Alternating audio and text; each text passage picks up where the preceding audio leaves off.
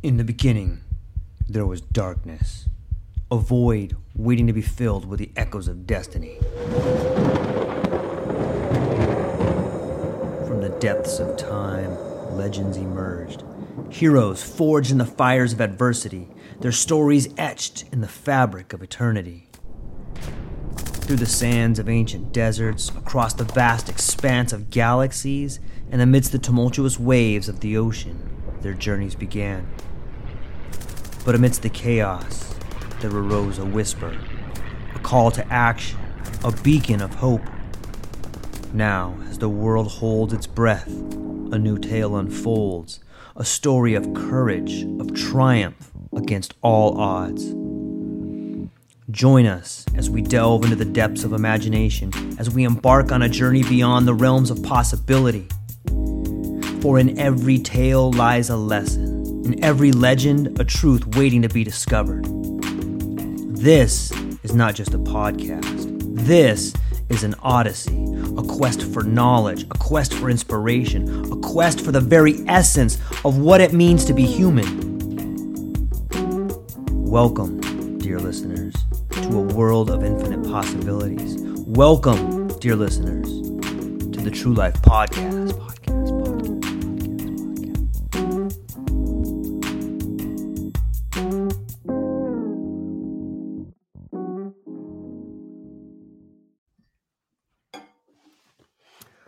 Ladies and gentlemen, welcome back to the True Life Podcast. We got a special treat for you today.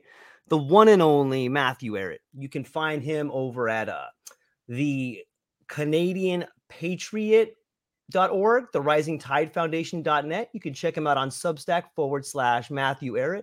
He's written multiple books. I think the latest one is the is I could be getting this wrong, but the Symphony of Two Americas. Was that previously written, or is that one of the newer ones? Or kind of it's a it's a it's a hybrid it's a it's the clash of the two americas Okay. uh, the first volume and it's the unfinished symphony um so that's volume one of four and then Okay. the most recent one is uh here actually it was yeah, let's check it out. it's right here actually it's uh clash of the two americas volume four the anglo-american roots of the deep state which uh, was co-authored by my wife as she's co-authored all of the books uh, with me um with a little picture of the uh, st mark's lion of venice there representing the old Venetian Empire, and then the uh, uh, synthesis of the the British flag and the American flag, obviously. So just to give people a sense of like what is this oligarchy? We talk about deep state. Well, what is that terminology? You know, what does it actually mean? Because people are very confused about. Well, what do you mean when you say the word? What do you mean when you say the word? Is it like shadowy corporations? Is it is it Davos? Is it intelligence? Like what is it? So is it China and is it Russia? That's the are the you know that that ran RussiaGate that that are running the U.S deep state to to overthrow democracy. No so you know we, we tried to give people a, a broader historic um, context of like what the nature of oligarchism is since no part of history could be understood without an appreciation for the existence of a, a continuity of an oligarchical agency that operates in a very similar way although modifies its techniques over time going back to ancient babylon. So what is it? How does it work how did it transmogrify from Rome to Venice to to the British Empire? And and what is its current manifestation today? Since it's not really just the United States took over and now is the US empire and there's no more British empire it's not that at all. There's something which has been working since really JFK was murdered and before that to to undo the republic itself or what whatever was viable and good from the US American revolutionary experience. There's been effort to undermine it from the outside and from from traders within building up fifth columns. And it has not nothing to do as far as like when people say oh is it russia or is it china who are our enemies? No the, these nations these civilizations are targeted just as much as they've targeted the the people in the the nations of europe and north america. It's, it's not it's not nation state based. It's something more than that. And uh, so we tried to really just put some meat on the bones and demystify it a little bit. Yeah, it seems like it's a it's a, a pretty big labor to do because it goes back so far. You know, you've written eh, I've, I've read a little bit of the books. I've failed to read one in its entirety, and I I apologize for that. I should have I should have done that before we spoke because that makes me look like a knucklehead. That being said, you know I, I've seen tons of interviews, and it seems that the research you guys have done on on these this particular structure that seems to have its hooks into all the civilizations It goes back to the Rhodes Scholars. It goes back to Khazaria. And how, like, how, how did you get, before we start getting into the story, what was it that piqued your interest that wanted you to start digging in and finding out more about this? I guess the thing that, that put me in a, in a more active versus passive consumption mindset yeah. was, um, was 9-11 you know that, that was that was for me like it, it shook me you know before that I, I had typical you know left-leaning opinions about corporate you know critiques and things like that and war bad you know but it still wasn't what very sophisticated and it was still a little bit um yeah it was it was superficial. I ultimately was perfectly happy just living my life the way i was living it knowing this trivia and having opinions that i had about corporations being bad but it what who cares? Um but that for me the 9-11 was the big the big thing that really shattered my uh my comfort zone um and made it a lot of a, a lot more real. Um and then from there you know I, I think this is a common theme from a lot of people i've encountered that was a big wake-up call for tons of folks mm-hmm. um, in a similar fashion that the whole covid weirdness of the last three years has been another big shocking wake up for a lot of other people more recently you know you get these spurts of, of, yeah. of i don't like using the term waking up and it was when I started, you know, trying to figure out. Well, this didn't arise out of the vacuum. Like, obviously, this is a complex process that that was undertaken to make this false flag happen. That justified all of these dystopic uh, policies, both that destroyed millions of lives in the in the Middle East, but also expanded a massive surveillance state uh, inside of the United States, and so much more. Um, so where did that come from? So you know, you you dig and you dig, and you're starting to get now more into some some drama of history. So that took me into um, an appreciation for history as shaped by international bankers working to mm-hmm. subvert mm. and enslave. But again, it, it was a it, it lacked um, positive solution. Like I didn't have a in, in music, you know, you have counterpoint. You got multiple voices. You got one voice. You got another voice musically playing off each other. Mm-hmm. I only had the the dark voice, kind of like black build. So I was like at a certain point getting very depressed. But then the, the paradox is always like, well, but then why do they have to kill people like John F. Kennedy, Martin Luther King Jr., uh, Lincoln? Uh, why do people, great people, often have to get assassinated if they have this much power? So that was for me my counterpoint. I, I started really just deciding to focus on the good. Like, what is it in humanity that has resulted in these bursts of goodness, of progress, emancipation? Why are we not still enslaved? Why are we not still feudal serfs in a plantation like in we, we like in the medieval period? So then that that became more of an obsessive focus for me. Is like, well, what about those moments when it could have gotten a lot worse, but instead, um, human humanity was able to resist and create positive results for our progeny.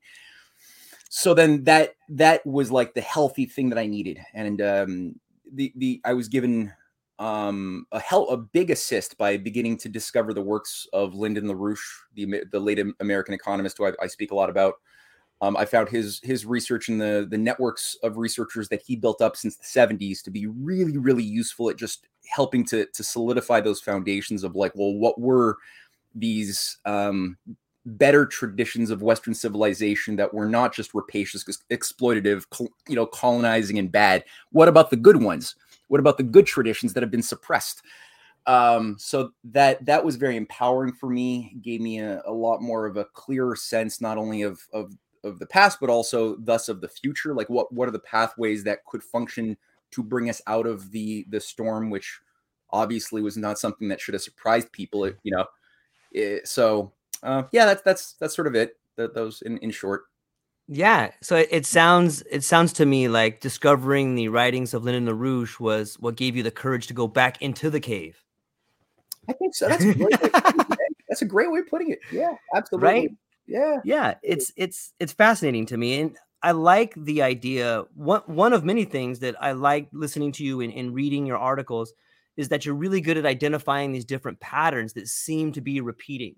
And I love the I love that you focus and shine a spotlight on the people that were breaking the chains of the slavery that was thrust upon people, whether it was JFK trying to build this transcontinental railroad from Alaska coming all the way down. And, you know, it seems to me at one point in time, the United States was actually trying to do what maybe the unipolar world is trying to do right now and is kind of trying to recreate like a, a real commerce or something like that. Can you maybe share with my audience what it was those guys were doing by trying to, you know, unite Russia and China and okay. tell that story? Yeah, yeah, sure. Well, this is this is um this is a fascinating story, and for a Canadian, um, I mean, I'm in Canada. I run the Canadian Patriot um, magazine, and I set that up in 2012. And so it's it's especially important for us, but it's important for everybody uh, living in North America. And and the thing that I was trying to understand was, uh, well, what why are we the only monarchy of the Americas, right? Like, why is Canada still, even to this very day, um, based upon hereditary institutions with a privy council, lieutenant governors appointed by the crown, representing crown agencies within each province, within a with a governor general at the top, um, representing who's the official head of state of Canada. People think it's like Justin Trudeau or Harper or, or you know, no, it's no, no, no, no, no. That's a prime minister. The first, the you know, the, the the top minister. That's all it is. The actual official head of state is still the sitting crown, whoever that might be, who uh, Justin and every prime minister has to pledge allegiance to, as they also are inducted into the Privy Council, which is where they also have to take oaths of secrecy to keep things secret that a good servant ought to keep uh, for Her Majesty or His Majesty. That's actually uh, that's that. I'm not even paraphrasing. That's literally what they all say.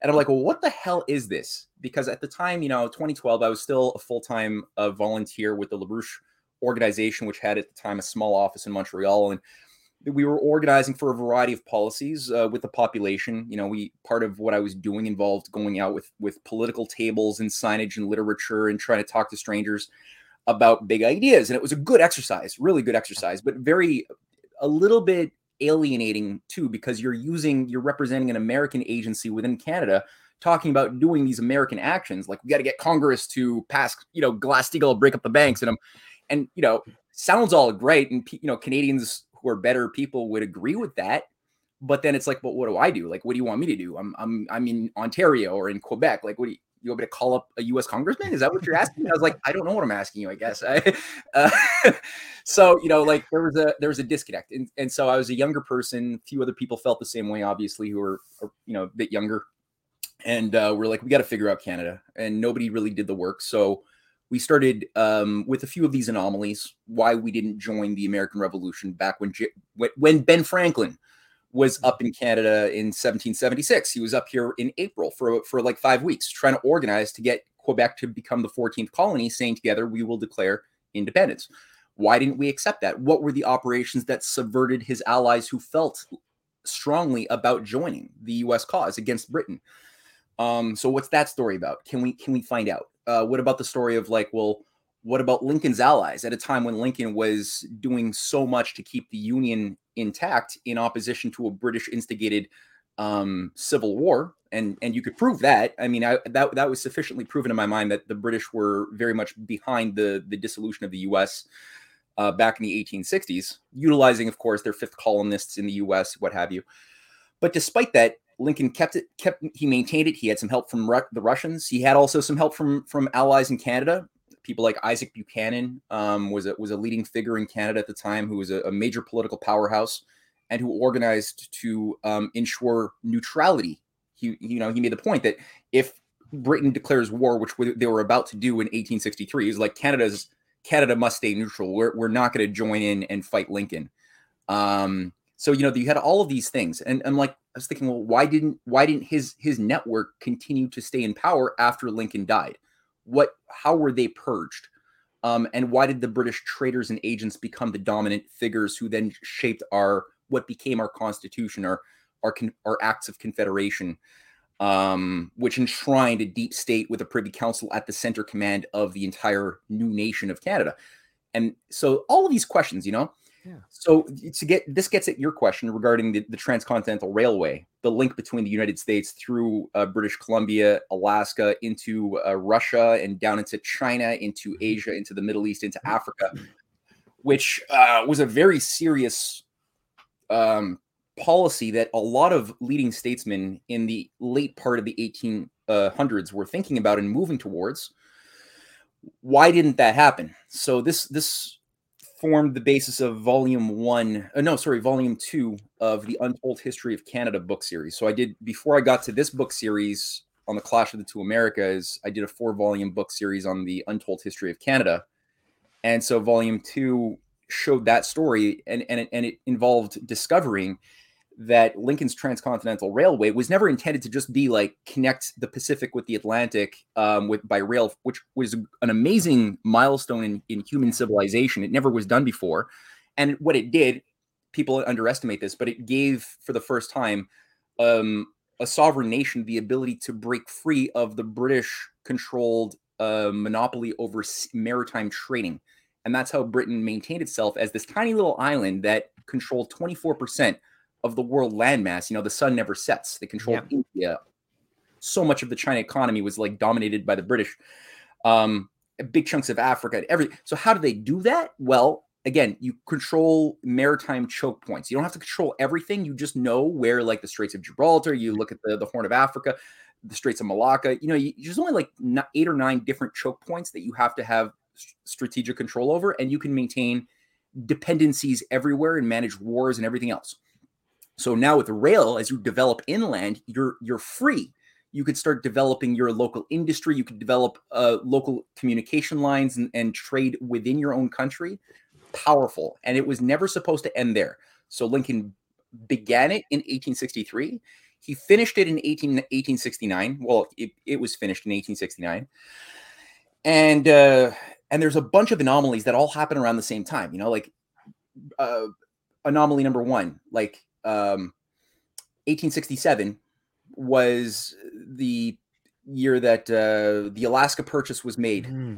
by Lincoln's leading um, surviving allies, like uh, William Seward, the, the Secretary of State, who brokered this behind the scenes completely off the record. It was a big surprise deal where Russia sold for $7 million Alaska, former Russian possession, right after Russia had saved the United States from dissolution. So the Russians and the Americans at the time had much more in harmony with each other. They understood each other very well and they both understood the nature of this oligarchy centered in London. Now, number two is that was around the exact same moment, about a month.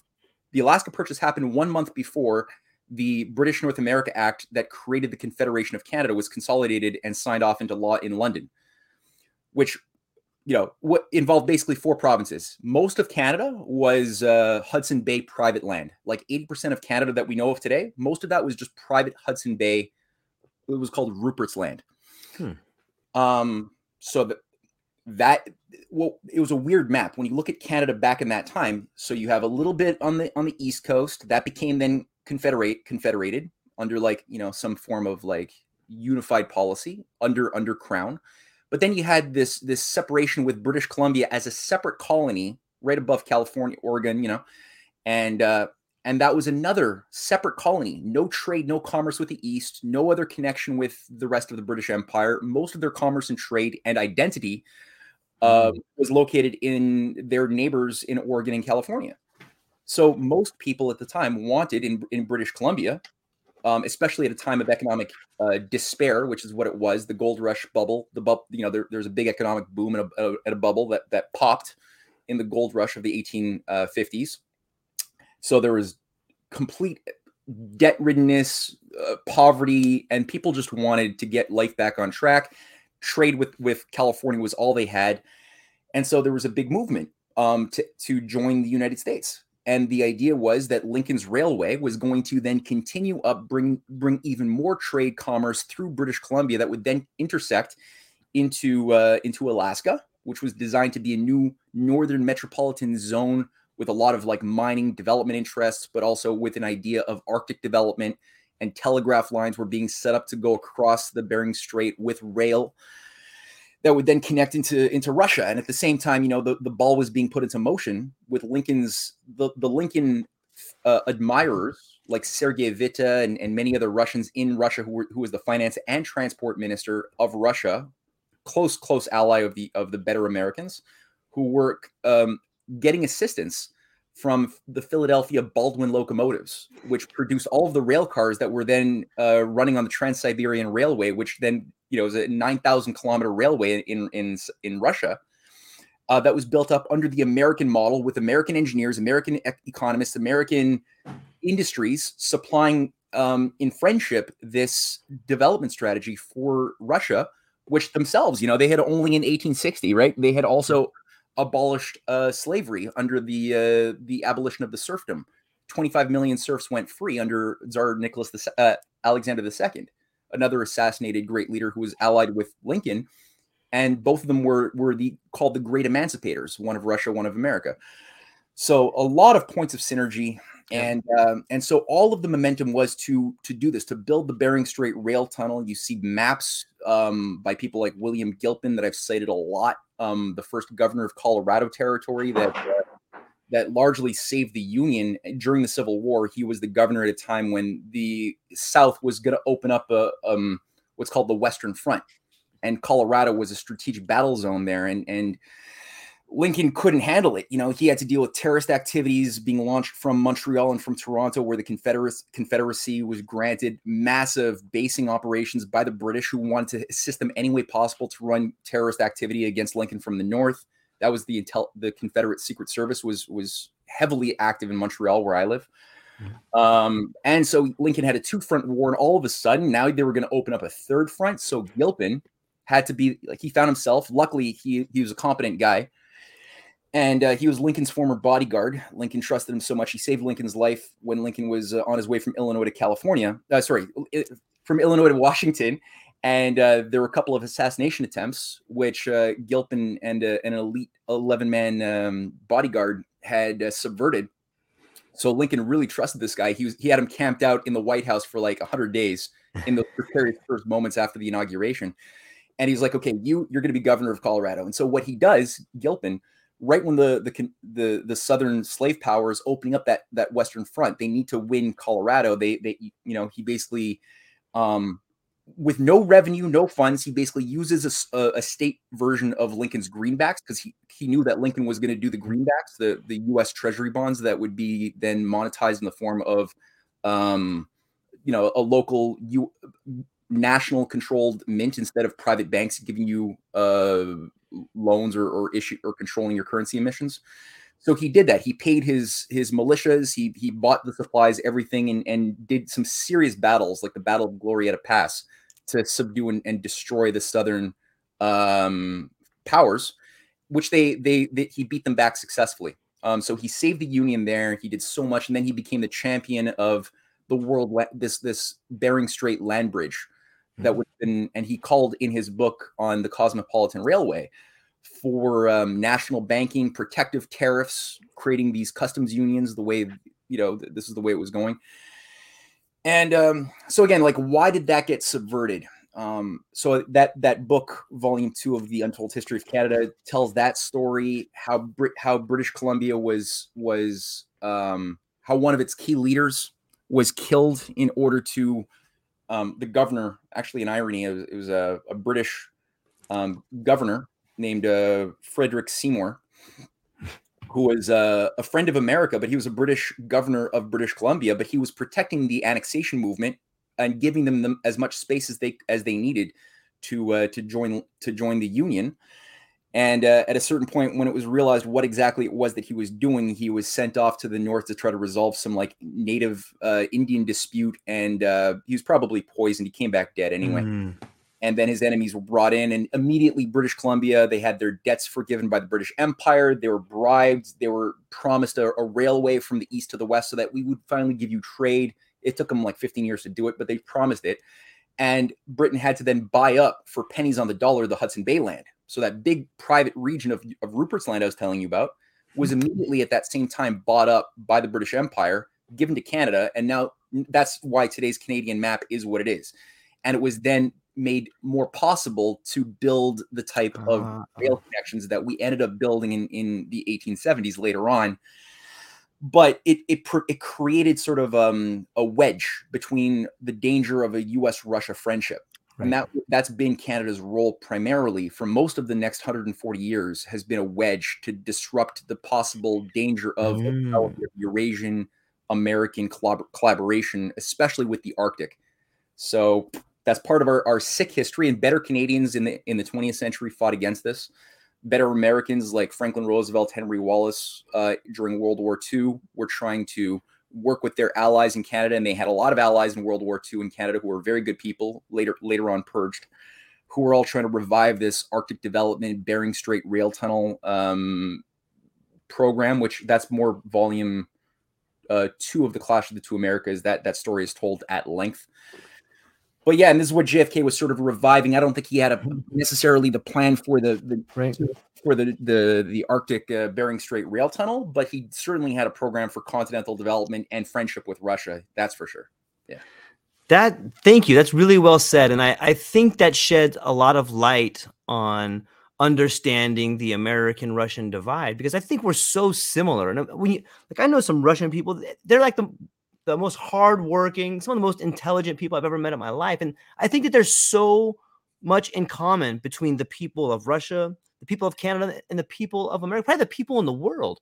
But we're just forced upon it's forced upon us this wedge of division and maybe it comes down to resources maybe it comes down to banking and that, this idea of banking i got a question that i've been thinking about when we're speaking of resources choke points and relationships it seems to me what's happening in the ukraine at least on some level that i've read in the in the papers is that all of a sudden you're starting to see these contracts come out with vanguard and blackrock.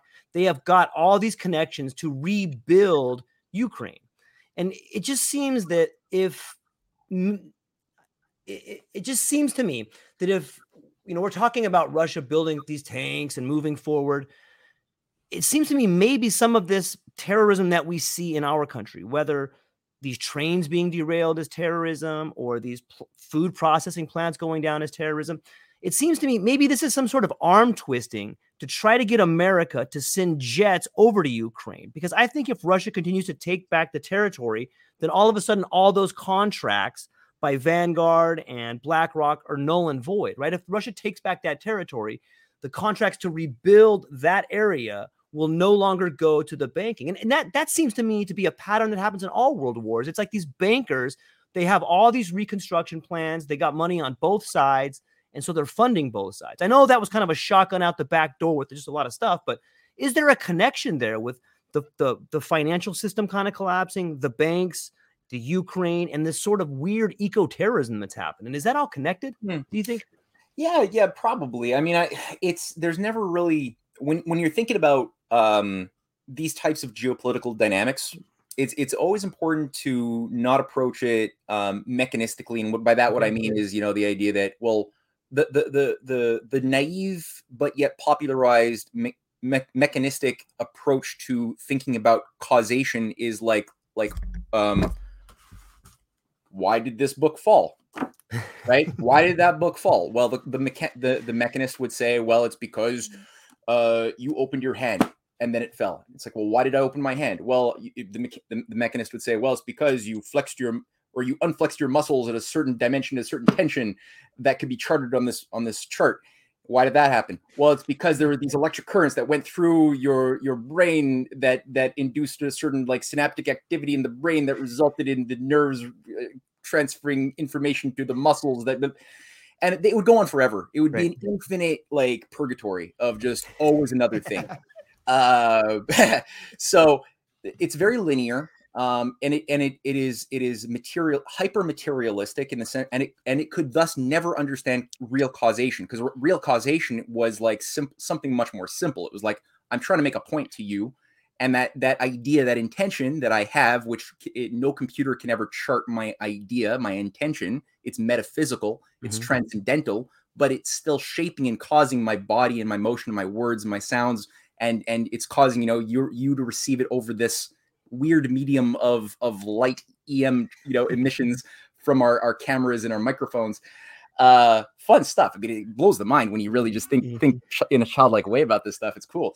But all that to say like it's so simple. It was just like an intention an idea caused that to happen. That's simple. Simple non-mechanistic answer. Um so when when a lot of people who act like they have a lot to say about um geopolitics often when you when you watch them and and it's useful to look at the mechanics of what's going on in, in ukraine or regarding the bizarre, you know, hazardous waste uh, Yeah. spills caused by train derailments and fertilizer uh, companies blowing up and all this other weird stuff going on. Like, it's definitely useful to know mechanics. Don't get me wrong. Or like 9 11 buildings going down and the third building went down, no plane. Like, so, like, it's good. Like, don't, don't, I'm not saying be lazy. Like, look at the mechanics, but they often stop short. And then what happens is um, they, they, they miss the causal agency. Um, and, and oligarchs and, and intentions Mm. generally never just do any one thing for one effect. The- the- there's always usually multiple uh, layers to the effects of any type of serious intervention. So, uh, and that's dynamics. So that's just that's the fact of like the the real dynamics shaping all of the human experience, and it always will be like that. So it's, it, but it takes a little bit of retraining. I, I had to like sort of retrain my my mind o- over time to just sort of think in a dynamic way. Like, don't try to look for every single like literal smoking gun because you're never going to have a full whole answer of anything that couldn't be known better. Um, but you could still know things. Don't you know? So don't don't just because you can't know everything perfectly doesn't mean you should throw away the idea that you could know anything, which is what a lot of people mistake when they become absolute relative relativists, saying, you know, I have become so wise that I know that nothing exists or that there is no good or evil, and that's why I'm now a wise person. And that's all. That's also a bit of a reactionary mistake to make. Um, you know, so I all I'm saying here regarding the the trains, the eco terrorist um, activity, which is definitely the case, and Hmm. Vanguard, BlackRock, the manipulations in Ukraine, and the danger of like uh, Russia actually coming out on top, arranging arranging the terms of peace on their on their terms and not Mhm. on those of the Brussels Washington clique. Um, so the way I'm thinking about it partially is uh, okay. Well, do we know for a fact 100% of the details of the sabotage of the food processing plants and Mhm. fertil- fertilizer plants and the and these four four train um, disasters? No, I don't. I, we don't know the names. We don't know exactly the details of like what type of eco anarcho eco Right. terror group was launched. We don't know that, and we have to admit what we don't know. But does it smell like it? Yeah. um, does it fit an mo, a, a- a modus operandi? Um, do I know of such eco anarchists that are t- uh, uh, eco? I should use eco terrorists uh, that are that are tied to things like Extinction Rebellion or the uh, the the the. There's a Canadian group called Deep Green Resistance. That's Mm. actually California, Canada based website. Yeah, they talk about it on their. You can go to their website. You can go to their literature, read their stuff. They just they've got a whole moral, legal, ideological justification that they have crafted for the above grounders who will declare war on industrial civilization on in from the the establishment and will infiltrate. And they've been doing this for many decades. Um, banking, business, government, and will try to do it in an above ground way. And then the, the below grounders will be those who actually declare hard kinetic war on the basis of industrial civilization, attacking dams and, and energy energy systems, water systems, food. They've said it. They talk about it. Um, I've seen no evidence that they don't do those things they say they want to do and talk about and have organized membership around the world for. I've seen, you know, so there's that. Um, do they know what they're what they're doing? Like, do they know how they're being used? No, I think they're useful idiots. They're, they've been processed in a in a radicalizing educational system uh, that is designed to create self-hating humans who think that we're a virus. And what do you do when you have a virus destroying a host? Well, if you if if you really care about the host, aka in this case, Gaia, Earth Mother, Goddess, you know, uh, that that's being killed by everything humans do, well, then you want to destroy the virus, right? So it's it's it's not that difficult of a of a set of logical steps to become um a unabomber like a you know this is what ted kaczynski was was doing when he was sending out his his his letter bombs for decades. It's not like he was just some sociopath with no morality sending these bombs. He had a whole thing in his head um probably helped to it it, it helped to put this stuff in his head when he was part of an mk ultra operation as a talented student at, at harvard of course in the 50s but despite that whatever the hell they did to him he came out of it with a complex of being a self-hating misanthrope who believed that human beings and technology could only destroy our own freedom by allowing technology to grow. So he had this formula, you know, where which, which looks like this, right? Like um, technology increases, freedoms decrease. Mhm. That's the formula that he was um, radicalized around. And so, if you love freedom, you have to stop technology. And so, he sent his bombs to who? Well, people who he identified as being responsible for the growth of new technology. People who were like, you know, leaders of various industries or research and development groups, things like that. And, you know, he injured something like 40 people, killed a bunch, uh, finally turned himself in, had a whole like, you know, thesis published in the Washington, I think it was the Washington Post, I want to say, um, with his whole manifesto on why industrial civilization must be destroyed.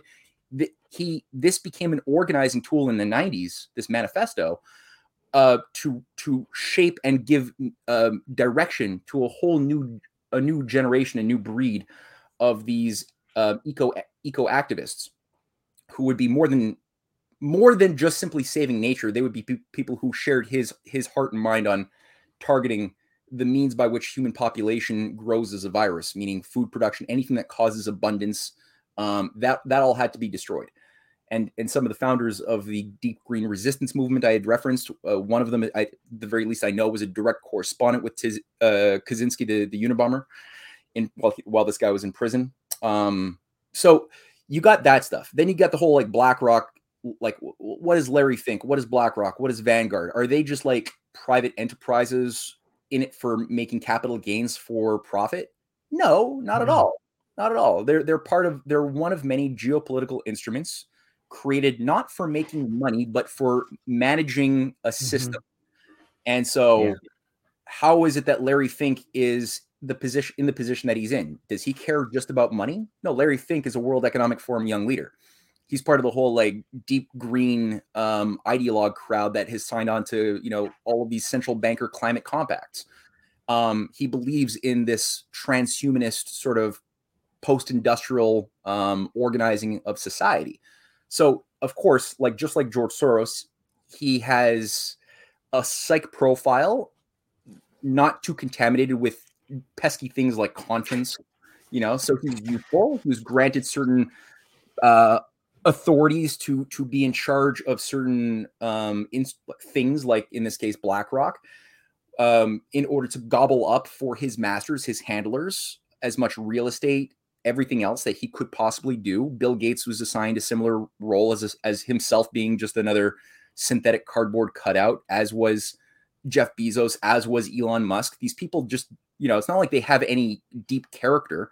They're selected early on to be front men because you can't just do things if you're an oligarch representing one of these like old uh, family uh, bloodlines. You're not, you can't just go and do things in your own name. You need degrees of separation.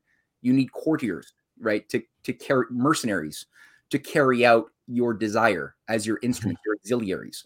So that's what these guys are. That's all they are and in some cases they create little dramas to you know distract the the plebes you know between like bezos versus musk or you know it's just it's it's just soap opera stuff though. Like they're all part of the same operation from the top. And yeah they ultimately want to dominate um, the physical economy the, the means of production. That's the key thing because while they got everybody distracted for the past 50 years on worshiping mm-hmm markets and, and market fluctuations and speculative instruments and all this crap they always knew that the thing that has the real value is the thing that we all live in the infrastructure the water management the food production like yeah. that's what they that's what they've been working at trying to corral and take control of so that they could then decide who gets what who gets to live who doesn't with diminishing returns that they they create that scarcity right and right. they decide the triage themselves on their terms so ukraine they've already killed off like you know 300000 young Ukrainian men under the last one year of a proxy war against Russia that's already been sacrificed. They're willing to kill all of the Ukrainian people. And I think, frankly, they kind of wouldn't mind if all the Ukrainian, actual indigenous Ukrainian uh, people just died so they could just control that zone for, um, you know, the, the, the type of, I mean, there's a lot of some of the biggest um, food production um, areas in the world are in East Ukraine um, or West Ukraine too. But Ukraine has huge, huge food production, minerals, resources. A lot of good. There's a lot of a lot of stuff in in Ukraine. They would like to just control as a as a slave colony. Um, they definitely want to have Russia as a slave colony. That's that's what Hitler was assigned to do. Was like destroy Russia, turn Russia into a slave colony with the dirty Untermenschen Slavs, which they see as like subhuman. Um, right, you know, just like Africans, they wanted to like what what did Hitler want if he was successful? Well, he and his Anglo-American counterparts, who were all equally happy to, you know, manage a one-world government, wanted Africa as well to be a big slave colony. They wanted China to be a slave colony with their, you know, they they they were able to they were happy to allow the Japanese, who they also don't like. They think that they think the Japanese are genetically inferior, but they're more than happy to to to uh, work with um, those those Japanese fascists who have a, a an un, unbalanced samurai romanticism ethos uh, as local Asian enforcers. That was they were happy to have that that carved up in, in local jurisdictions, right? Um, but but so Hitler wasn't going to just like go away if he won the war. He was going to make like manage part of a global world government under a banker's dictatorship with slave colonies at different parts of the world. Most of South America was going to be a slave colony. So that's sort of what mm-hmm. they want to redo today because it didn't work back in the 1940s. It it was aborted. This thing didn't work the way their their beautiful New World Order designs that they put so much effort and care into harvesting. When it actually when the seed sprouted, it was like this unex. It, it was like their, their ivory tower models did not account for what was coming out of that seed. which is like, you know, remember that that movie, uh, Little Shop of Horrors? Yeah, I do. Seymour, feed me. Yeah, yeah, yeah. like they did not expect this plant to like start like like snap. Yeah. it's like oh blood. um, but so they had to abort it. Now they're trying it again, but the same sorts of problems are happening. The reality is not acting in accord of with their script of what this clean you know new world order was supposed to be this clean fascism not working out that way so uh, yeah, I, I, there's definite connections because ultimately the common theme is in both the case of uh, the original New World Order attempt under under Hitler, it was to impose a transhuman, aka at the time it was called eugenics, as the the governing science of the master class that would then depopulate the world, keeping only those slaves alive who would be working in the mines to service mm-hmm. the uh, the the the the unter, the Ubermenschen, the the above humans, uh, or more than humans and uh, that that's sort of what the the green movement unfortunately when you start looking at the origins of the modern green movement um, from the 60s onward especially it was all of the same unrepentant nazi supporters like prince bernhard of the netherlands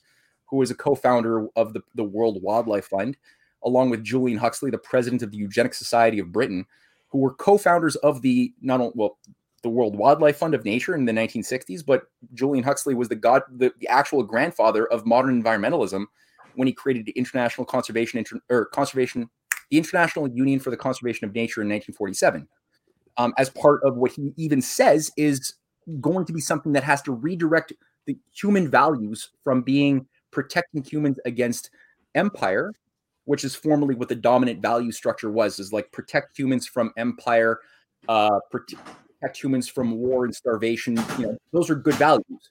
And he says, no, we have to redirect the value system towards protect nature from humans. And so the the the way that the mechanism was going to be to revive this like ancient pagan uh, Gaia worship cult that animated so much of the worst ugliness of the Roman Empire, and give it some scientific proto or proto scientific veneer, uh, or pseudo scientific veneer, I should say, um, around computer modeling that could justify that some human economic activity of some sort, they haven't decided yet in the 50s what it was going to be, was going to be attributed to some form of destruction in nature. And they ultimately ended up going with CO2 as the, the big demon, that they could just mathematically fit together, saying, look, when there's temperature increases or decreases, we often find in, in historical records associated changes in CO2. And they, of course, um, had to fudge the data so that people miss the fact that it wasn't the CO2. There was no evidence that the CO2 was causing the temperature because when you actually started zeroing in and looking at the actual data sets in deep historical records, it was always that the temperature would first change hot or cold. And then as a consequence, you would find an associated rise or, or drop of, of CO2. Um, so it, it was, it was um, an innocent victim found guilty for a crime it didn't commit, CO2 mm. or molecule, which is like plant food. Plants love it. Humans breathe it. Um, they made this thing become the thing we're all afraid of. Um, and it was it's also conveniently for them something that comes out when you burn like petrochemicals or you have industrial civilization. You you produce these things. Um, so the ultimate idea was they they knew that well, we, would not democratically undo industrial civilization ourselves. That would like hurt or destroy our kids. So you couldn't do it that way. You had to do it in a more sneaky way. So take a, a contingent like something that industrial civilization can't exist without CO two and make that the enemy and people won't realize that they're then in- destroying their industries and their means of supporting themselves while they're busy looking at this this evil molecule and that was sort of what was decided upon. That was what they ran with. And it's been now 40 50 years of this crap. And it's ultimately to, to bring about the same sort of self-hate a society that hates itself can't love freedom can't fight Mm. against tyranny. So that's one advantage of having um a, a- a, you know eco um or, or basically um people walking around with sh- with shame and guilt for being human viruses. You you create uh on the other hand um those people you know those, those useful wannabe above grounders like a Yuval Harari or, or others who are like yeah finally I can do something about this. I can be part of the establishment. I can and I'm being invited into these so I can mm-hmm. I can be part of the solution in an official way. And then also you like you know I just mentioned you got the Extinction Rebellion fools and useful idiots who then are just gonna you just let them go. And they're gonna organize in destructive ways on their own. And uh, meanwhile, people people aren't paying attention to the fact that yeah, th- those like Bill Gates, who are are virtue signaling, you know, green eco warriors, uh, or Jeff Bezos, same thing, or Branson. Uh, they're all also uh, creating new mining organizations that are trying to dominate all of the minerals and rare earth resources of Africa and, and Congo and Zambia. Uh, like uh, I think it's called uh, KoBold, KoBold um, Mining, founded by Bill Gates. This is at the heart of of what's using tens of thousands of child laborers in super precarious situations in in, in Congo, mining cobalt. Um, they're they're using child labor. They're forcing massive environmental uh, regulation to- or they're, they're destroying what little environmental regulation protecting water systems, forests, and other things. All of that is being destroyed because they demand it be destroyed in order to make Africa more business friendly, um, which is essentially a giant poverty stricken slave colony by design under these Mhm. eco sort of green uh virtue warriors i mean it's it, it's the level of hypocrisy is huge because they don't believe what they're saying they know ultimately that the world is not warming because of anything humans are doing. If anything, we're going into an ice age. That's why Jeff Bezos has his his built you know hundred million dollar villa in the the the the areas of these little islands in Barbados that he's bought, which is which are supposedly going to be underwater according to the models that he's funding. So why are you buying these like you know villas in that area? Like, do you just not care about your villa? No, you you know that you're lying to people, and you're happy to use Africa like the the the the Nazis wanted, like a giant slave colony, and you want to do the same thing to Russia and to China again. Yeah, it seems. I think I I overheard you say this one time. Mali is the model, and it's interesting to me. But more than more than interesting to me, it's. I think it's interesting for a different reason. Like, to what end? Like, to what end are people doing? Is it is it just a lust for power? If you can look back at history, and something you've done is you've researched it so far back, there is this pattern of people just going out of their way to stop industrialization, to take advantage of people, and to what end? Like it, it. If you base something on a lie, like carbon, you know, in in global warming is a a lie to everybody. Everybody knows it. I think a lot of people know it. So how could you have any sort of long term model that's based on falsities? You know, I, I just I don't understand to what end. Maybe this is why it always fails, is because it's based on a foundation of lies. Like it, it hmm. can't stand, right? Dude, that's a very good point. That's a very good point. I mean, I, but I, part of part of the the oligarchy, um, or what impels an oligarchy to be an oligarchy and to act this unnatural way that it does, is uh, is defiance. Um, partially, partially a defiance of what they otherwise know reasonably. If if if it was just reason governing them, th- this wouldn't be an issue. But it's not. But so reasonably, they could know that they're trying to manage a, a, a, a system of human beings um, which is a, a, a, creature that is a creature of dignity, of ideas, of self identity, self worth, creativity, and that in fact requires and has the capacity and has proven to be the case for for centuries and millennia to leap beyond the limits to growth by making by encountering a problem in the present or even foreseeing problems in the future and Mhm, acting preventatively on those by coming up with a creative nonlinear solution concept to a problem pa- again present or future which results in giving us willfully greater powers of action supporting life at a higher quality of life with greater longevity lesser infant mortality. This happens every time we do this in the right way. So Mhm. in, they know on a logical level that having more people is not the sign that you've done something bad or that you're a virus but that you've done something right when you needed to. They that that is understood. But despite that evidence that they have more access to than most of us because ultimately we are we're we're given history books in a way of thinking uh, that that Mm. scrubs out that that hides a lot of this evidence or distorts it in such a way that we don't understand it but they i mean if you're dealing with an oligarchical grand strategist no you certainly have enough evidence at your disposal to know that this is exactly what human beings are but they're compelled by something even more powerful inside of the the cultural systems that the oligarchy is themselves governed by because you, got to keep in mind the oligarchy is themselves what are they? Are they like all I, sovereign self identities is every henry kissinger who's even himself just a upper level manager he's not a decider of, of much.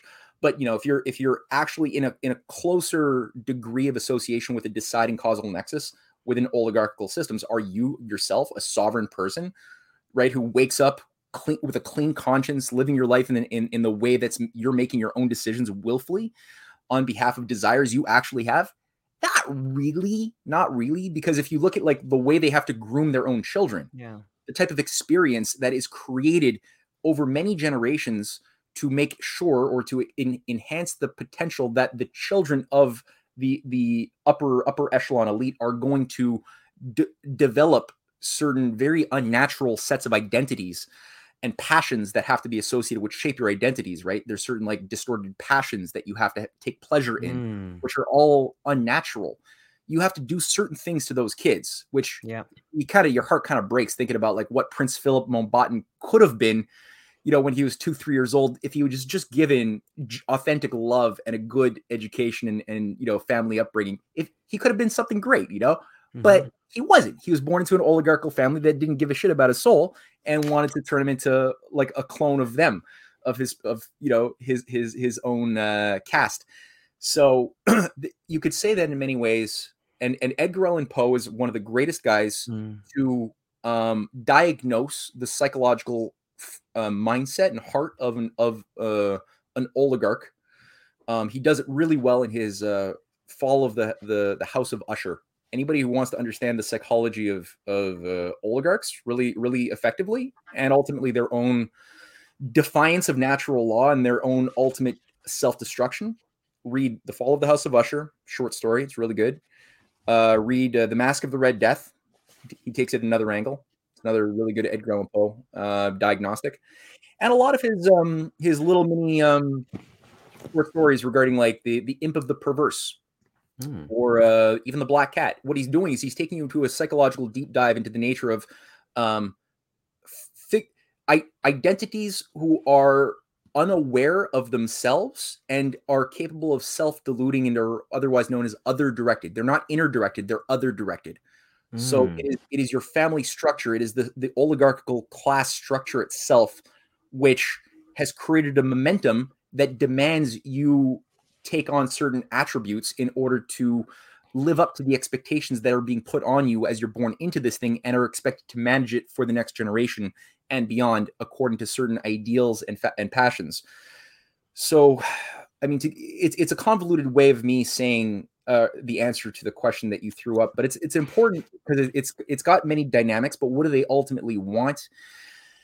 They want a delusion. They they want to actualize a utopia, which Mhm. literally means no place. But they have um, a, a vision of a world that cannot be that they're committed to, and a system that they're wishing to control that isn't the way they wish it to be. That they, they demand it to be, despite the fact that they know it cannot be.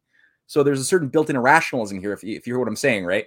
Yeah. because they demand that we be these automaton robots with a little bit of a mixture of animalistic, hedonistic, you know, uh, uh, bestiality. So robots with bestial impulses for pleasure and avoidance of pain.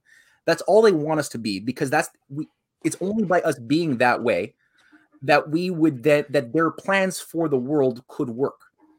The fact is, we're not the way that they want us to be, and so as much as they try to create cultural um, environments, like you know, look look look at the types of music, the types of film, the, type, Mm. the types of um, uh, extracurricular activities they want to encourage and normalize into their victim populations.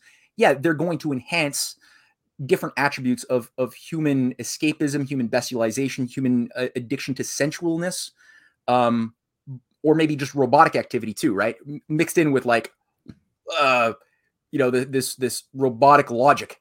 The- the- you'll- get people like bouncing back and for, forth, you know, uh, of, in the Apollo Dionysus cult. Of like, I got to be an Apollonian, dutiful person who hates my job and works nine to five during the day, and uh, does all these like right-looking things. But then I've got my inner beast I have to satisfy when I go to the rave, right? I just like party and and I go into these vacillations, you know. So you're nobody's at one with themselves, and if you can't govern yourself, then you can't be a citizen who it can self-govern as part of a nation who can make decisions in democracy. You can't do that. You will need a zookeeper.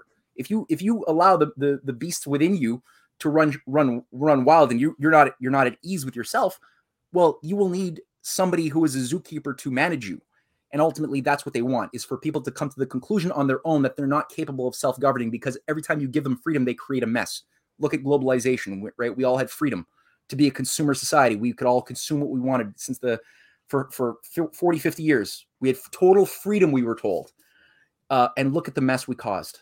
So now isn't it the case that we need a new type of post you know great reset system where we don't expect the type of freedoms to own things or to eat meat when we want to or have eggs or things like that? Shouldn't we like you know pay, pay our penitence now for the the the eco sins that we committed to nature and ourselves and our future so this is where you get like the type of of religious like glazed over eyes of like a greta you know? Like, how dare you! How, she means it right? It's like it's very authentic um that level of like anger and hate because we we didn't. It's true. It's true in a sense. Like we we created we allowed for a dynamic that was unnatural to corrupt us to normalize corruption and mediocrity for decades which resulted in a selfishness that resulted in us becoming more and more addicted to sweatshop cheap labor child child labor in africa other things to feed our dollar stores that happened we, we destroyed we didn't maintain our infrastructure that's all now in atrophy and decaying that's like we literally sacrificed the unborn generations who are now like kids, right? They have every right to feel angry. And so, but the, the, the trick was they got us to do it ourselves. And they and they got us to they they pro- they projected elements of the oligarchical way, the, the Tao of the oligarchy, right, onto us. So the useless eaters that we're told we have to manage as part of the you know the post Great Reset world, Mhm. using drugs and video games, like Yuval Harari says, it's actually that useless class is not us, really. I mean, we made ourselves, we allowed ourselves to become a useless service society consumer class, but that wasn't our nature. It's the oligarchy who is the useless class who doesn't learn real world skills. They don't they don't do anything or contribute anything useful uh, in society, but they they project that and got us to, to to take on those attributes of oligarchism, which could then only be resolved out of like the chaos that would naturally occur could only be resolved by order from a leviathan from from some zookeepers from above who would be who would come in the way H.G. Wells talks about in his uh was that what was that uh, The time machine with the Morlocks and the Eloi. I'm, I wasn't thinking of that one. I was actually thinking about the uh not the world set free. Um he did another one. Oh, I War- forgot. They made, they made it into a movie. Uh, War of the World. Was he War of the Worlds? Oh, he was that too, but he did this. Uh, oh, I'm forgetting. There was this movie with the the sky people. Like it was, ah, it, it was made into a movie in 1934 or 30, 37. Um, What was the premise of it? The premise of it was it's it's uh world war a world war is about to slam into humanity. We, we never get to know why but we basically destroy ourselves. Then we've got about 60 years of plague um and uh and destruction. We go into a dark age but there is the scientific mason freemasons the freemasonic scientists the the sky people who were able to create sort of um a, a breakaway civilization Mm. on an island where they were able to save and preserve the best of science and they preserved the ability to fly with planes and everyone else had lost the ability to fly and they forgot how that works. And uh, towards the end, you know, like the sky people who are just these like um oligarchical human like they're they're obviously misanthropic. They don't care about humans but they come in and they save everybody by bringing in the the planes that destroy the sovereign nation state. And you have like this guy wearing feathers this like british guy with like feathers and a big giant like fur coat he's like i'm a sovereign nation state what are you doing here? You can't invade me. You know, and he has like one like World War One like air, aircraft or something that's like his like secret weapon. And have, like, I'm gonna deploy my aircraft on you. and and like this one little uh stupid aircraft gets obviously annihilated by the giant fleet of these these these super beast like airships, right? That bring about a one world government. Uh shape of things to come. My, my wife overheard me. That's it. Shape of things to come. Yes, baby. Okay. Uh, yeah. Sorry. That's all right. Um, The the volume up a little bit. le- Okay, so uh, yeah, people have to watch the shape of things to come online. They can go on, on YouTube. I think you can even find the film for free to watch. Uh, very useful psychology. Um, but that's it. I mean, so the oligarchy wants to create a world that cannot be. They want to create a utopia. It's it's um, the only way to get to it is to ultimately force humans to think that we're fish, to breathe on, to think that we have to breathe underwater. But the consequence is a lot of dead humans, and ultimately a lot of dead oligarchs because the oligarchy, when they kill as a parasite, which is what they are, their host, they ultimately also end up uh, doing themselves a lot of damage too. And that's the case throughout history. You can't understand anything about history if you don't recognize this quality of the oligarchy that parasitically destroys, even if they don't really want to. It's like, do you think that they they they wanted Rome to collapse? No, they didn't. They wanted Rome to be the forever empire. Um, they couldn't do anything but though cause Rome to collapse by virtue of that that host taking on the attributes that they demanded it take on for their pleasure. And as a consequence, they had to like, you know, it took them several centuries to sort of reacquire to, to reorganize themselves, try to rebuild uh, to whatever degree they could in a new location geographically. And they just like migrated. But ultimately, it's a it's a defiance of God. It's a defiance of natural law. It's it's um it's an ideological cult um, that is committed to a concept that they know is not true, but they're committed to it anyway. Of death and death and darkness being the ultimate uh, center of causation of of the universe. They believe that that that death, that decay, that the universe, the multiplicity of that we see within the universe, right? There's there's obviously different qualities, different quantities within the universe, but it's still one one verse, right? Hence the name universe that came out of Pythagoras. There's there's a oneness that organizes all of the parts, all of the seeming uh, anomalies, the the oppositions, the, the- right? It's all unified under a one theme. But what is the theme? Is that oneness going to be life or is it going to be death? Is it going to be creativity or is it going to be uh, hate and despair? So they're committed to their resolving of the many into the one by a death principle, a decay. You know, it takes on different like there's cer- certain pseudoscientific language.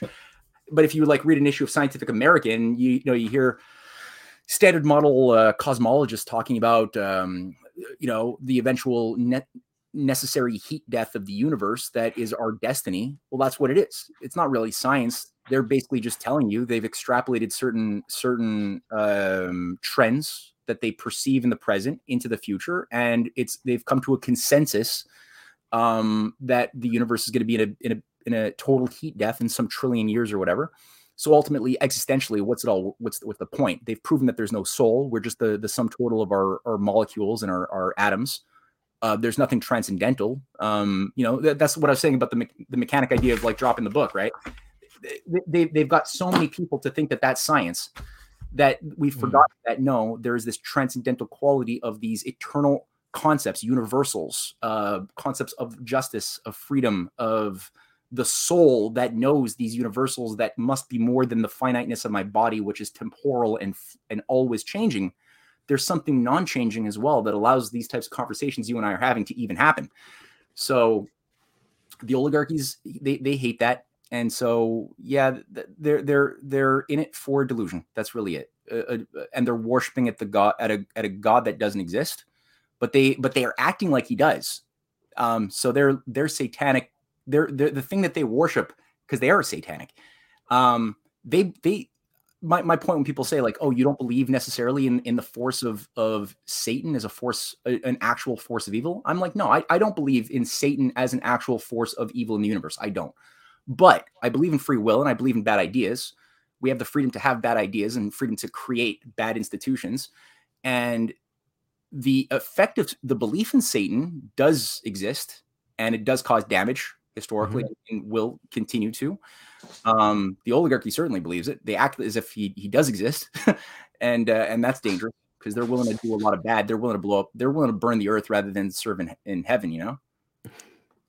Let me ask you this, Matt. Like so, like I'm going to play devil's advocate for a minute. And I don't necessarily believe this, but I think it might be another avenue, and and I don't know. So I'm a I'm a UPS driver, and I a lot of times I act as the shop steward to represent other drivers when there's problems and stuff in there. Mm. And um, dude, there, like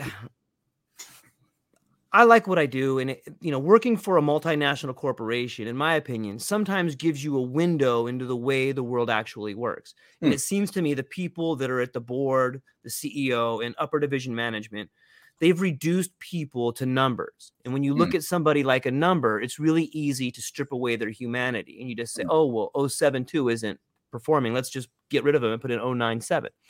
And so a lot of times what happens is I'll talk to a driver who's having a problem with like productivity or something like that. Like apparently he's not putting up good enough numbers to get the bonus for the people that, you know, that they see upstairs. And so I'll sit down with the guy and I'll be like, look, what's going on? Oh, well, here's, I have these seven problems. You know, first off, my child's sick. Number two, the amount of work they're asking me to do is unreasonable and the amount of time they want it to do. And so I will sit down and I'll prepare an argument for this guy to go in and talk to the management that want to fire him because he's not working fast. And so sometimes I'll take a day or two to figure out like the best argument. Like, you guys are seeing this person like a number. How dare you? Do you have a family? You know, why don't you see him as an individual? you know, you you know, a squared plus b squared is c squared. That's what you're saying you want c squared, but you're not counting f and g. You're not counting all the variables in the equation. So you're not going to get c squared. And so, you know, sometimes I'll prepare that argument for like two or three days, and then I'll get ready to go and fight for the guy. And he'll come to me like, you know what, I don't I don't want to do it anymore. I don't want to fight. I don't want to sit down in front of these guys. You know, I talk to them, it's okay. And they make this deal. And after, after a while, as like a shop steward, it becomes pretty disheartening because I'll be like, no, you have to fight for this. Like, this is something that matters to you, not only you, but your family. You mm-hmm. must fight this because you're standing up for your family when you do this. You have to do it. Oh, I don't want to do it. I'm afraid. Okay. Okay. And, you know, once or twice, not too bad, but seven, eight times. And then all of a sudden the manager comes to me like, look, George, what are you doing, man? Like these guys don't, they don't, it doesn't matter. Like we've, we figured it out. And I'm like, no, you didn't figure it out. You just bullied him. You treated him like a piece of garbage. How dare you do that? I, I hate that. But on some level, you know, then I begin seeing the the union guys ahead of me striking deals with the upper division management. And it, it's so disheartening to me to see that happen. And then mm-hmm. I put myself in the position of someone who's at upper upper management, and I go, "Fuck, man!" On some level, I begin seeing, like, yeah, we we don't like it either, George. But what are we supposed to do? Like, there's there's a there's a you know 15,000 drivers here. I'm sorry that these handful of guys aren't working. They are good people, but we're just going to cut them because it's better that way. And you know, what must it be like for someone who's born into one of these old world families? Like, what must it be like for them to be handed the managerial reins and say, look, this is how it is? You know, maybe it's not that they worship Satan and want to destroy everybody, but maybe it's like, fuck, and, and I'm not a greater good argument guy, Matt, but like maybe there's something to be said about like statistics that you and I don't get to see. What do you think? Is that like, mm. and that's just a devil's advocate, you know? I, I don't know that, but well, what must it be like for that? Yeah, no, it's definitely a useful exercise, and I I like anomalies. I like okay. I like I like looking for anomalies that sort of deviate from a norm. That's usually okay. where the you're, you're going to find the mind uh, the, the most mind food in those places of singularity. Like so it's a good exercise to think okay, well, we know that there's a certain set of normative behavioral traits that are encouraged and cultivated by design within the oligarchy and there's certain mm-hmm. behavioral norms and traits that are cultivated by design within the broader um, uh, slave families the majority are, yeah. are, expected to be you know maintain maintain themselves as a, as a slave family lower caste and then you got, you got like Aldous Huxley gets at in his Brave New World. You know, you got alphas, alpha pluses, yeah. you got some betas, yeah. some managers, lower level managers, all the way down the chain of command. Um, but then like, where does it break down?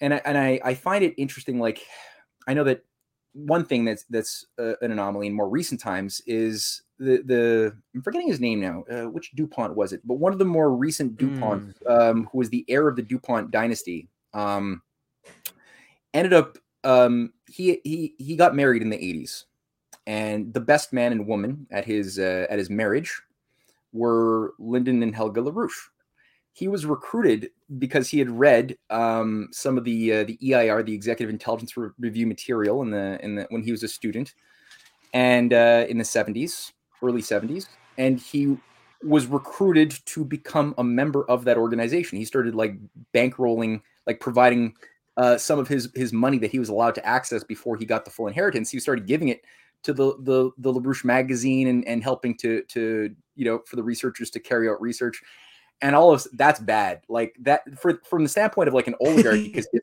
family has certain uh, expectations of of him, you know, and and his family is like a little mercenary dynasty family. Um, it's been like that for a few generations. So for somebody to go off the reservation of his caliber, um, and from his cast, upper level manager cast, that was not acceptable. There was a lot of psychological warfare operations there, and I, I mean, I, I heard mm-hmm. stories. I'm not going to go through that it was a crazy period to try to pull him mm. back into the thing to suck him in. And I think it actually ended up succeeding, unfortunately. Um, mm. But that was the th- that's an anomaly. So it happens, right? They're still humans. Humans are humans. Um, they're still going to be. Yeah. They're still going to resonate to human ideas. Um, I got the case of George King George the Third uh, of Hanover, yeah. the king uh, who presided, who was the presiding king over the American Revolution. Uh, I, he's an interesting case study. Is he evil? No, he's not evil. He's not evil. He actually was friends with um, um, Benjamin West. Who was Benjamin West? Benjamin West was Ben Franklin's Philadelphia. He, he was a, a, a, painter, probably the greatest painter of his age. Born in Philadelphia in like the 1730s. Benjamin Franklin recruited him, was his early patron, discovered he had talent, made sure he had his he had as many opportunities to really like grow into his talent and positioned him in a, in a in a place in the early 1770s in Britain where he became a founding member of the the the, the Royal Academy of Fine Arts. And by the by the time the American Revolution rolled around, he was the president of the British Royal Academy of Fine Arts. His son, the the, the godson of his uh, the godfather of his son was Benjamin Franklin.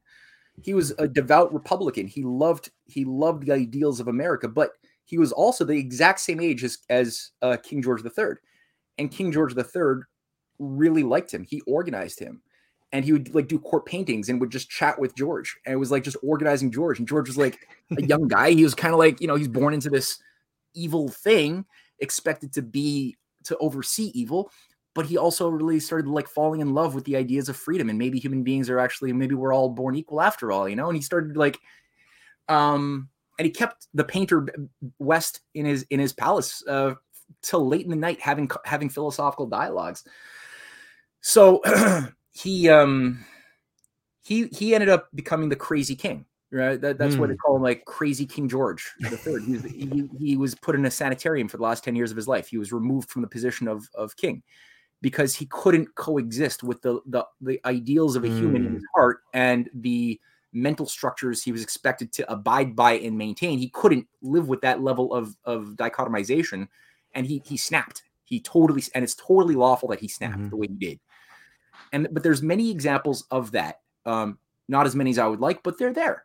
Um, and so I I mean I believe in redemption.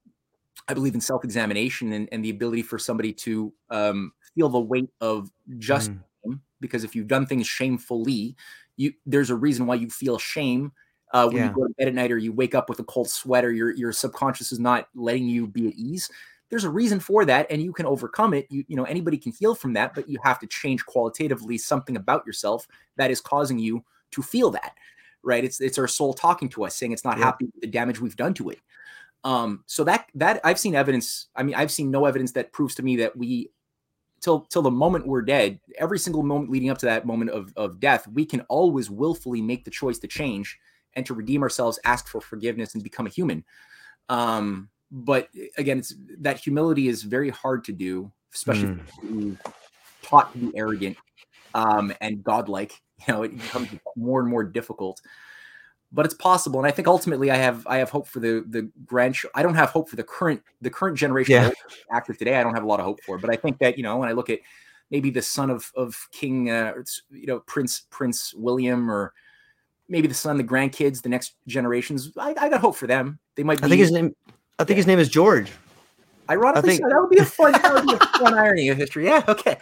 Um, yeah, maybe George could uh, finally live the life that his his uh, namesake wanted to live. Who knows, and couldn't. And You know, Matt- real skills. You know, I, I have a question that's been burning like had you have an extensive background in a lot of different histories and i know one of them is like russian history and i'm curious if you're familiar with at fomenko's books um history science or fiction uh, have you read anatoly fomenko no, tell me about him. Oh man, you're gonna love this. So Anatoly Fomenko was a Russian mathematician, and he did some work around something called parameter D. Parameter D is the phases of moon eclipses, and there's parameter D is like this, and you love anomalies. So parameter D is this anomaly where there wasn't a particular cyclical moon eclipse in like 700 years. And Anatoly Fomenko's like, what are you talking about? Like the eclipses are like the best form of time management.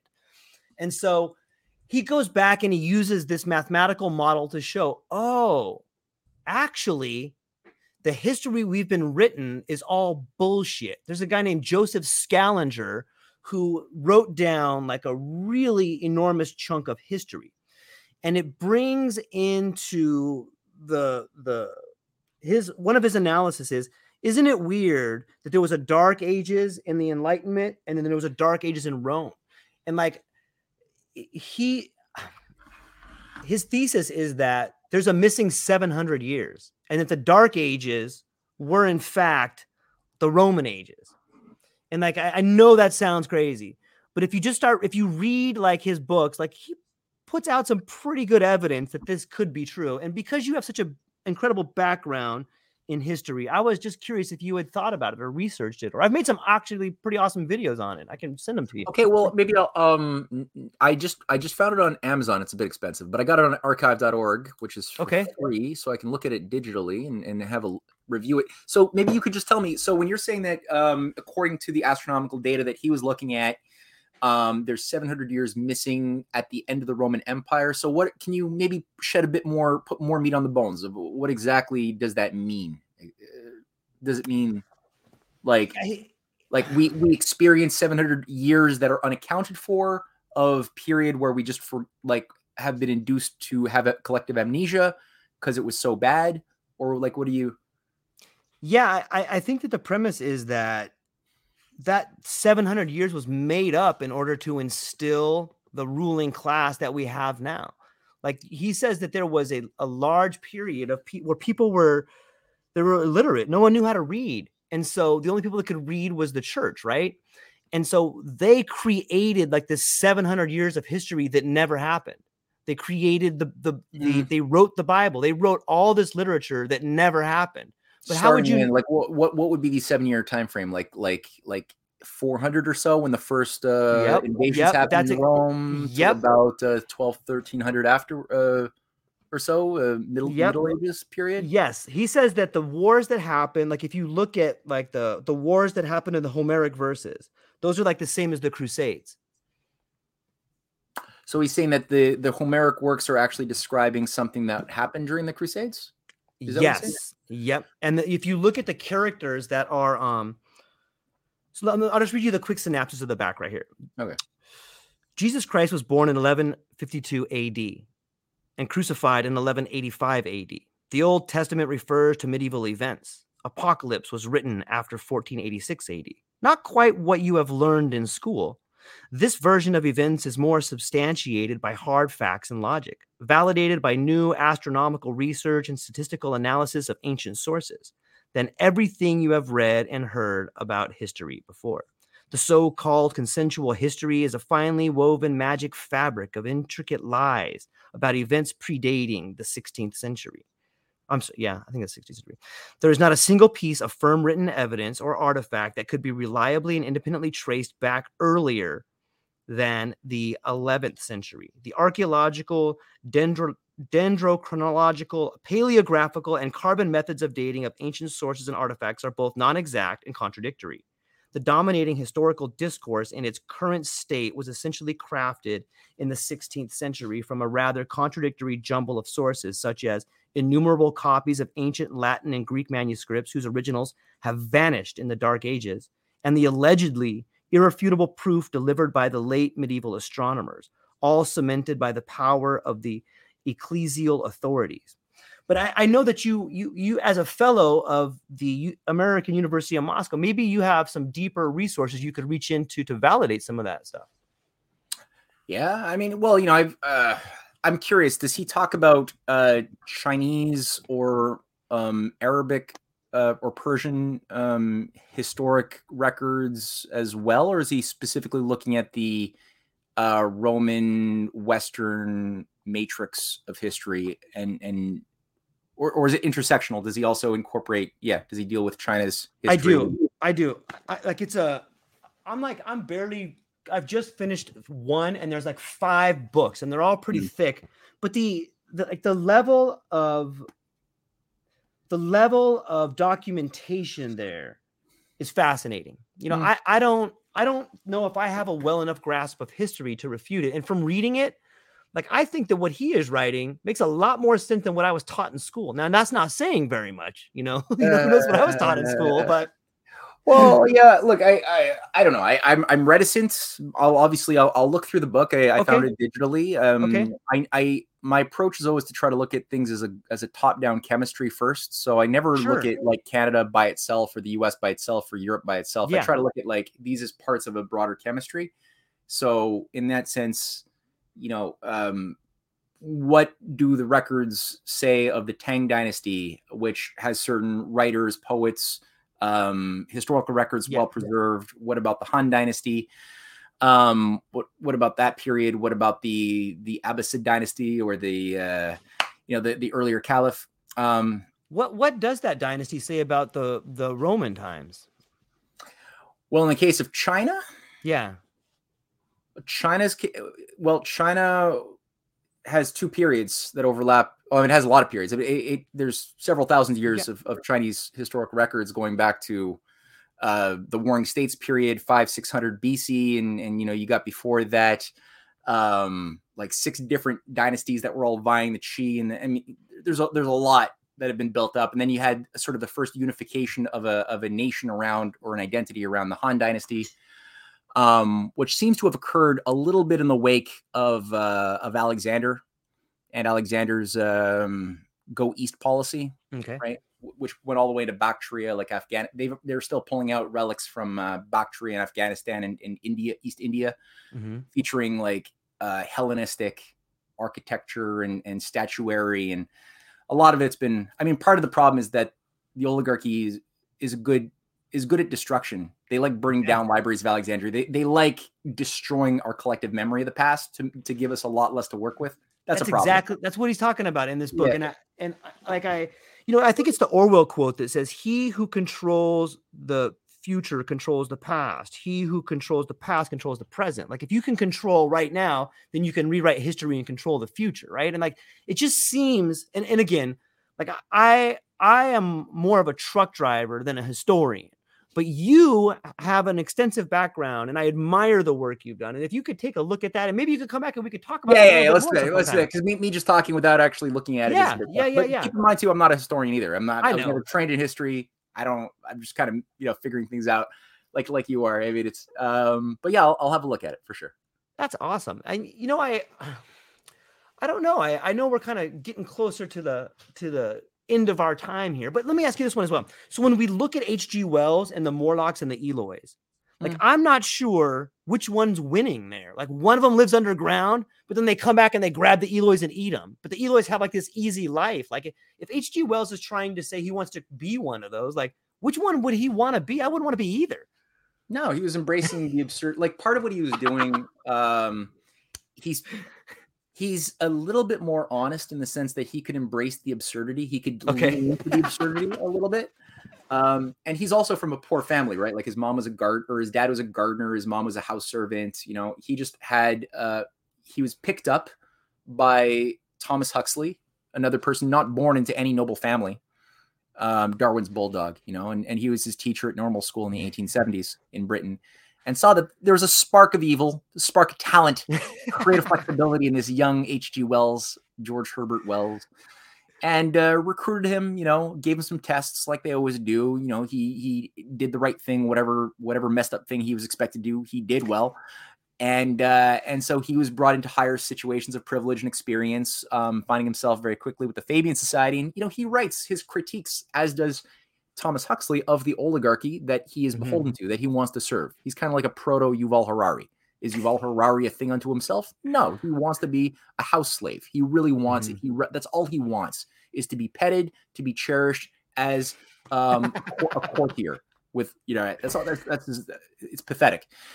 And so he's a smarter version of Yuval Harari. That's what he is and um, and so he writes in his uh, in a variety of his his nonfiction works and, and in his letters his critiques openly of the oligarchy's uh, weaknesses in that the oligarchy got too complacent in their bloodlines and in their in their mm. stature and privilege during, during the 19 especially the 19th century and he's like they, they became too inflexible they they lost the talent they lost the creative yeah. powers that they once had in their in their comfort you know?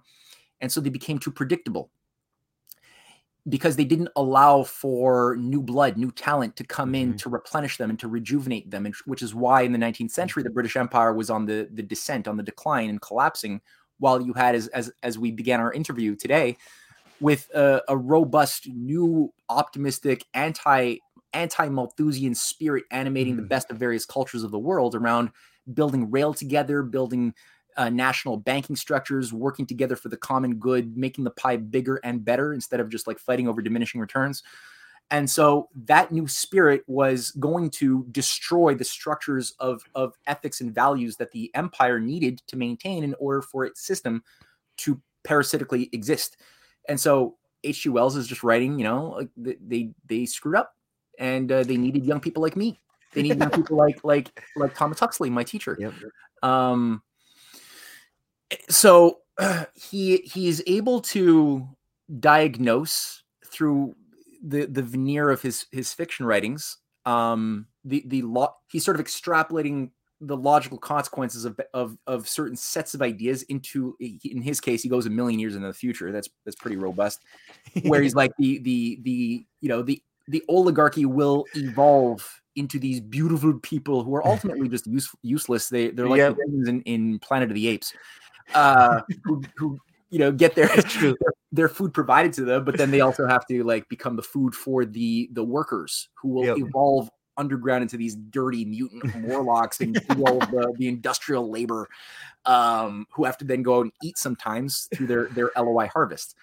Now he's creating a nihilistic you know experience uh ultimately for his viewers that's what he's trying to do he's, he's trying to he's trying to convey a sense yeah. of the absurdity and thus the the nihilism that you should expect to, to take take into your heart as um, a victim of his brainwashing um he does it in all of his works the, the invisible man has a lot of these mm-hmm. nihilistic mm. undertones too um there's not a single fiction book that doesn't have some of this poison these trojan horses he's slipping into the zeitgeist to make people more weak uh, more inclined to adapt to dystopic uh, political situations that should arise. So rather than or like being a natural human who would resist, foresee the future, act preventatively on tyranny before it crops up, or if it does crop up, fight it.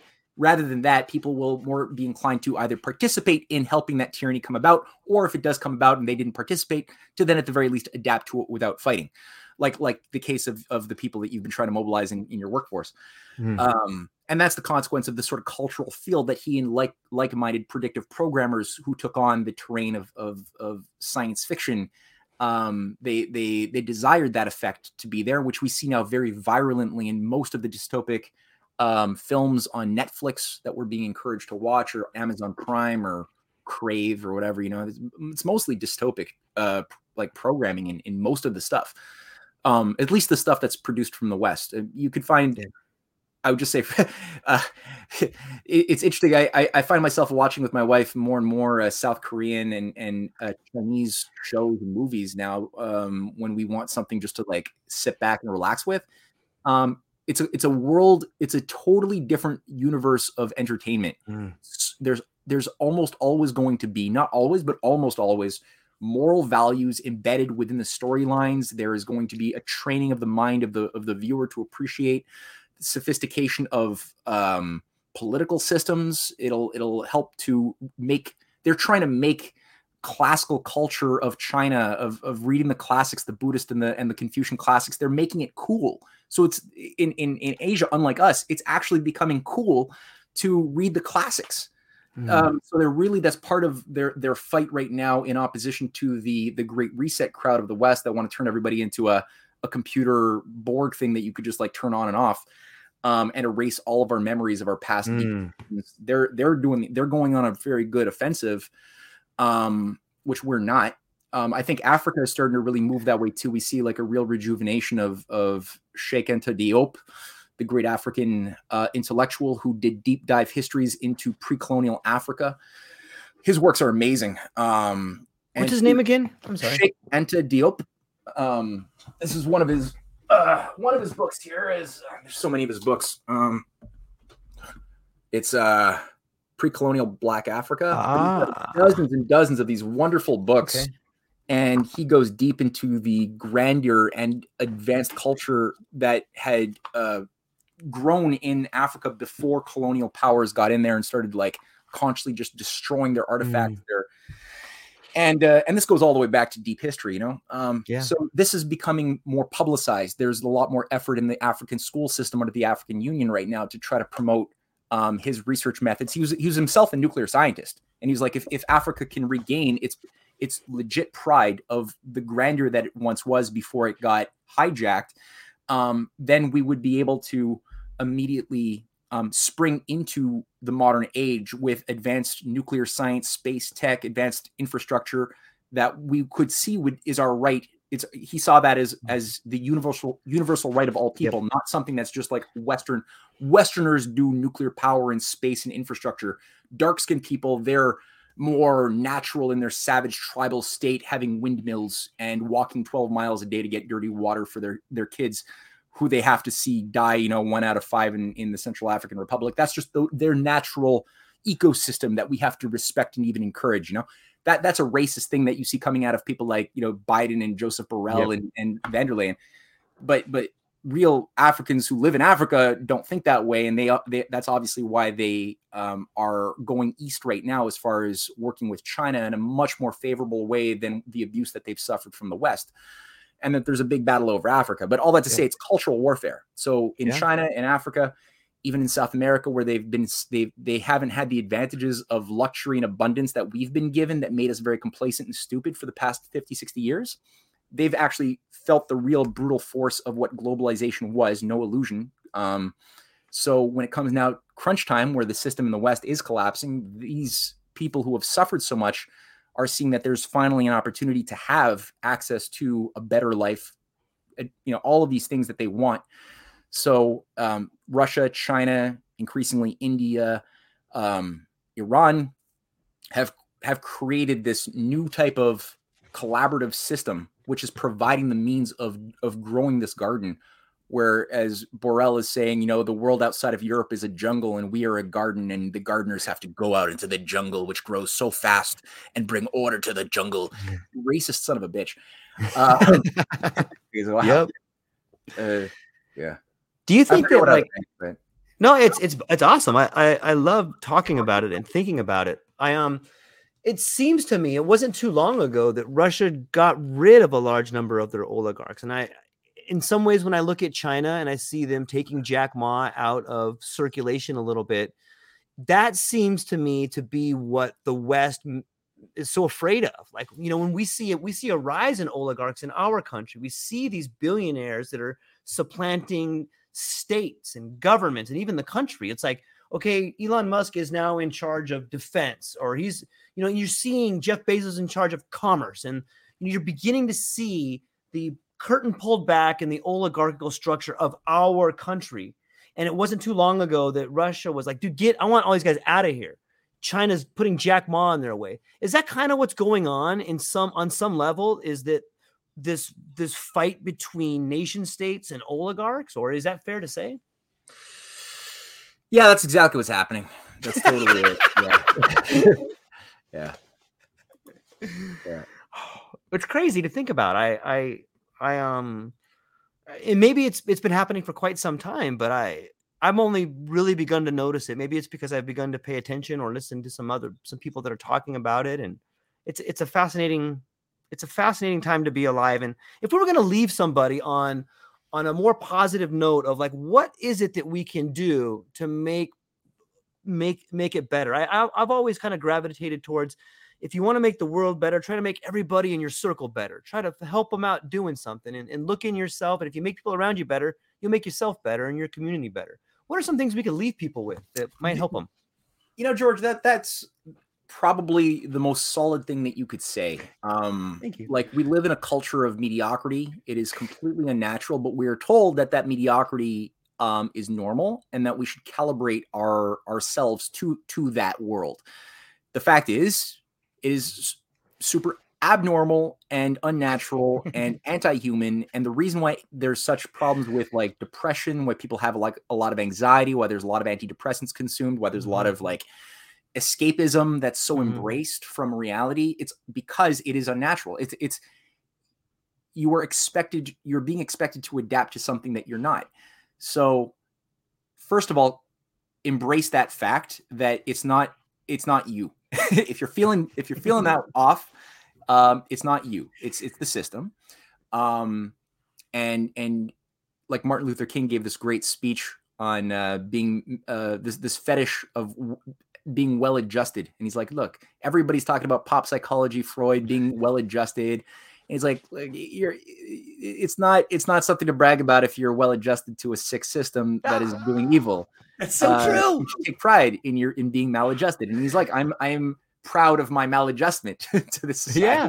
now you can actually think in a you could be more at peace with yourself and more more capable of acting to change the society as you should in some way and and you don't have to think Mhm. big because a lot of people like us you know um I had this conversation just yesterday with tommy uh corrigan that like a lot of people they they become um frozen because they can only think about if i can't solve it all i can't do anything. And it's like don't try to solve it all. Like first of all accept what you can what you're what you're what you're capable of changing.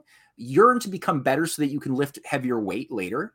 So don't you know spend your time in, in as wise a way as possible but change what you can for now right? So and and the more you go outside of yourself the more you try to become a better communicator the more you're you're you're going into discomfort zones which are always going to be whenever you grow you're going to be uncomfortable because you're leaving the known which is your safety blanket. You know the safety Mhm. blanket is everything i already know and have experienced but that's not sufficient to be a human. You always have to go into new terrain that you've never experienced. So you have to leave the safety blanket.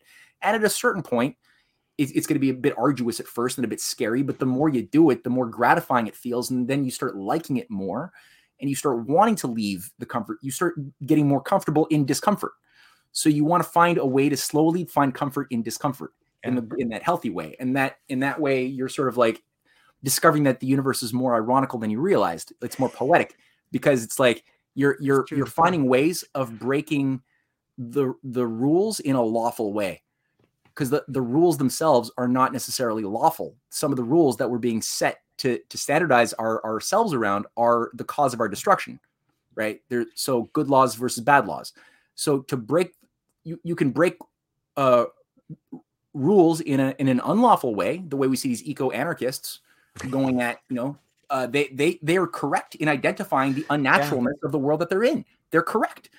Um but they're they're they because they didn't discipline themselves internally they don't really understand who they are as a beautiful species made in the image of god as being a good thing. Mhm. they only have a lot of like self-loathing. Well they're thus only forced to conclude well either adapt to become part of the above grounders and and uh, you know oversee the destruction of civilization from davos or um go go go all eco uh, blow up a, a train or something. Um no, that that's an unlawful way to break a rule. But the lawful way of breaking a rule would be to do what Ben Franklin does. You know, discover a higher law of, of electricity, uh, uh, which is a universal phenomenon that we see. You know, shaping the the galaxy as a whole and the connect the intercommunication between planets and the sun and suns and suns between um, stellar space. Um, there's all sorts of evidence of these electric currents, these Birkeland currents, mm. the intersect the interconnectedness of our environment and and creating these magnetic fields as well that then modulate the flow of intergalactic cosmic radiation which fluxes in and out shaping the environment that drives things like creative evolution in a in a designed organized manner um, the, the very earthquakes and storm mm. volcanism, and other things that we are we've been led falsely to believe are these terrestrial phenomenon are actually being entirely shaped by forces we don't understand from our galaxy center, from the sun, from other galaxies as part of the galaxy cluster that we are just a part of with the Milky Way, and forces inside of the Earth that we have no clear idea about in terms of like, well, what the hell is it? Is it some sort of a, a fusion process in the sun? Uh, in, uh, sorry, mm. in the sun, but what about in the inside of the Earth? What's creating abiotic um, petroleum?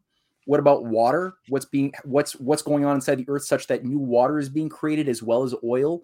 Um, yep. what's going on? Is the Earth maybe expanding? Maybe that's what's going on. Maybe that's causing the continent. Maybe it's actually not Pangea that was once the, the home of all of the the, the the the the Earth's landmass. Maybe all of the Earth's landmass was connected together in a smaller volume of space when the Earth was maybe a smaller yep. volume at some earlier stage and has been growing that way. Yep. Do we see any evidence in the empirical data, um, perhaps of the age of the um, the, the radiocarbon aging of the the the ocean uh, soils as you go into the center of either Pacific or Atlantic oceans? Do we find like a gradient of youthfulness in the the rocks that get younger and younger until the very midpoints, and then get older again till they like go over to the the other side of the ocean? Maybe we find things like that. Maybe we find that couldn't, couldn't actually fly according to their bone structure unless the Earth's gravitational field were like one third what it is today, back when pterodactyls were around. Maybe maybe that's a thing um, so maybe we might find that there's this whole way of looking at geology, a, a creative expression in the universe, biology that's in non-Darwinian form, that's tied to what the entire universe is doing, um, which is being suppressed to keep us in a yep. state thinking small, thinking like little, little, you know, uh, feudal mind slaves. Maybe that should be what we give our passion to and give our time to when we're thinking about, well, do I spend the next two hours, you know, losing myself on Twitter or watching brain dead crap on Netflix, or maybe I should like find a cool book or watch some yeah. cool documentaries that are going to get me excited about reality. And maybe I'll find that I, I, I if I'm taking notes and doing it in a non-consumer like way, I yeah. might make some of these ideas my own and internalize them in such a way that maybe I could talk about them in a better and better way in time with other people that makes me a better instrument of truthfulness. And maybe in the course of doing that, I find myself helping others. I find myself finding more of myself in, in helping others and being a better person so that when real opportunities should maybe fall into my lap to do something that I should be doing, I'll be qualified to take on that responsibility. Whereas right now, most people, you know, I, I are good people who want just to feed their kids. They want a better future. They don't, they, they want to avoid World War III. But if you gave, I would say, unfortunately, the majority of people in our world who are good people, an actual position in government or in some situation where they're making real decisions, they wouldn't know what the hell to do. They would probably make a mess. so you want to make sure that you're qualifying yourself with yeah. good thoughts and doing good actions and associating yourself with more good people with good thoughts and good actions and see what happens you know? Like don't get all stressed if you can't save the world but i mean do that. It'll be you'll be happier with yourself you know? That is dude that's inspiring. It's well said. It shines light on the imagination that every human is capable of. And maybe that's why there's this false sense of scarcity. Maybe that's why there's this ominous World War Three, we're all gonna die, is because we are on the cusp of a world we've only imagined. You know, when I see the work that you have pointed out about some gentleman that's predicting earthquakes, and when I see the idea of the electric universe or purple dawn theory or the way in which the core of our world works or the expanding world or the Milankovitch cycle is the way in which we spin around the earth is not a circle but an oblong and like you know what? Like so much of history is fiction. It's just the stuff people wrote. And what happens when we start discovering that we are just as capable as every expert out there? As long as we're willing to put in the work, we can be the expert. We can be the person that drives our own future. We can be the person that paves the way for our child to walk down a golden pathway. We can do it, Matt. And I, am so stoked to talk to you. This conversation has exceeded all of my expectations. I'm so thankful for that. Um, hey, have you ever heard there's this incredible, lovely, intelligent writer that wrote this book called The Black Sun on Which the Empire Never Sets? Have you ever heard about that person? I think it's ringing a bell. It's ringing a bell. Yeah. Yeah. Fantastic. Can you tell us more about some of the books you've written, where people can find you, what you got coming up, and what you're excited about? Yeah. Uh, hold on. Okay, so the the beautiful intelligent person, I really appreciate the little plug for my wife there. So Cynthia Chung, uh, who's a co-author with me on, on the the Clash of the Two Americas series, the book you just referenced. Um, I'll send you a. Do you have a copy of this? Did I did I send you a PDF? Um, no, but I'll buy one from you, man. I want to help support it. Sweet. Okay. Well, I'll, I'll send you the, the PDF to download, okay, and then I'll buy it as well. Yes, sure. please do. Okay. Uh, so this is the the book. She just put this out about a month ago. Birth of International Fascism and Anglo-American Foreign Policy.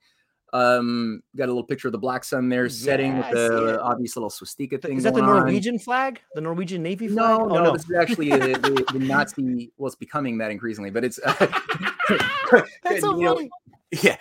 Uh, but yeah, Norway's uh, Jens Stoltenberg has been sanctioning um, putting Black Sun of occult uh, symbolism on the Ukrainian uh, figures who have been fighting the Russians, and that they've been putting on the official NATO social media page, which she hmm. actually did some screenshots of. Um, but yeah, we can't actually sell this in Germany because you can't have symbolism that involves any memory of what the what the Germans did in the past in in present material at all. It's like illegal to talk about Nazis and even anyway, anyway it's weird. So uh, yeah, that, that's a, a, crazy sick read. Um, really, really thorough research, a lot of new discoveries that I don't I've never seen anybody do, which ties all the way into JFK's murder and and beyond. Um, so yeah, that, that's a book. Um, if you want to ever talk to her, I'll, I'll give you her email. You could definitely, I'm sure love to. Super happy to chat with you. And um, yeah, if people want to pick up this book or, or any of our books, they can go to canadianpatriot.org. Mm-hmm. There's links there to either buy the PDFs or you can. We, we're unfortunately selling the hard copies on Amazon because they just make it so damn easy. But I got to find an alternative at some point. And if you want, yeah, we were doing the signed copies, but honestly, we're it's too much work. Uh, so, uh, but yeah, do that. And otherwise, if they want to get a subscription, you can get free PDFs if you get the paid subscription to our Substacks. Um, mm-hmm. and or, and you know, it's like 50 bucks a year along with like free uh, lectures because we do weekly lectures, weekly workshops on Plato's uh, uh, dialogues that we're working through. And we've been doing all of this for about three years. So if people want to be involved with those things or just listen in, ask questions to our our various you know expert speakers, um, they could just get the paid sub paid upgrade, or if you can't afford it because the economy is shit, I get it. Mm. Send an email to info at risingtidefoundation.net and we'll put you on the on the mailing list. What is info? What is Rising Tide? Right. So um, it's more of a cultural educational website that my wife and I set up in 2019. Um, and yeah, it's risingtidefoundation.net. They can look at the about us section. We're basically it's it's focused a little bit more on on less geopolitics, though there is a bit of that, and more the question of like the recapturing the classical standards of excellence that have been destroyed in our school system and also looking at culturally what was the greatest moments of various other cultures within either Africa or China or India or uh, Russia or anywhere, what are those moments of universal beauty that expressed itself in their own beautiful, unique ways in various cultures so that we could know what we want to talk to and bring out in our neighbors and also see as something that's very similar to, to, to ourselves, mm-hmm. which is the best cure for um, crusaders.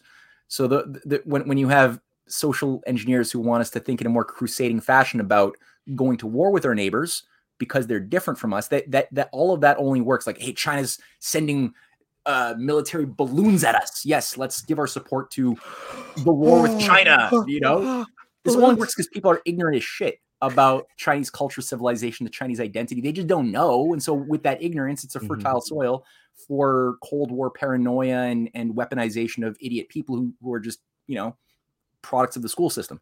Yeah. So the Rising Tide Foundation is designed to sort of like take the fuse out of those ignorant bombs and uh, you know, uh, do it with knowledge. So It's beautiful. It, it Yeah. is beautiful. One thing I, I, I- we didn't get to, but it maybe I have fun thinking about this, and I, I wanted to give you this little pearl to maybe you could think about it. Maybe next time we talk, we talk, we could talk about it. But what do you think? Um, what do you think? Uh, Plato would think about Carl Jung's work on the shadow. Just something to think about, and maybe No, we could talk about that I next. mean, I, I'll, I'll say a word about that. I Okay, mean, yeah. Um, he would not approve yeah. of Carl Jung's work of the shadow Why not? because Carl Jung um, did did not want to.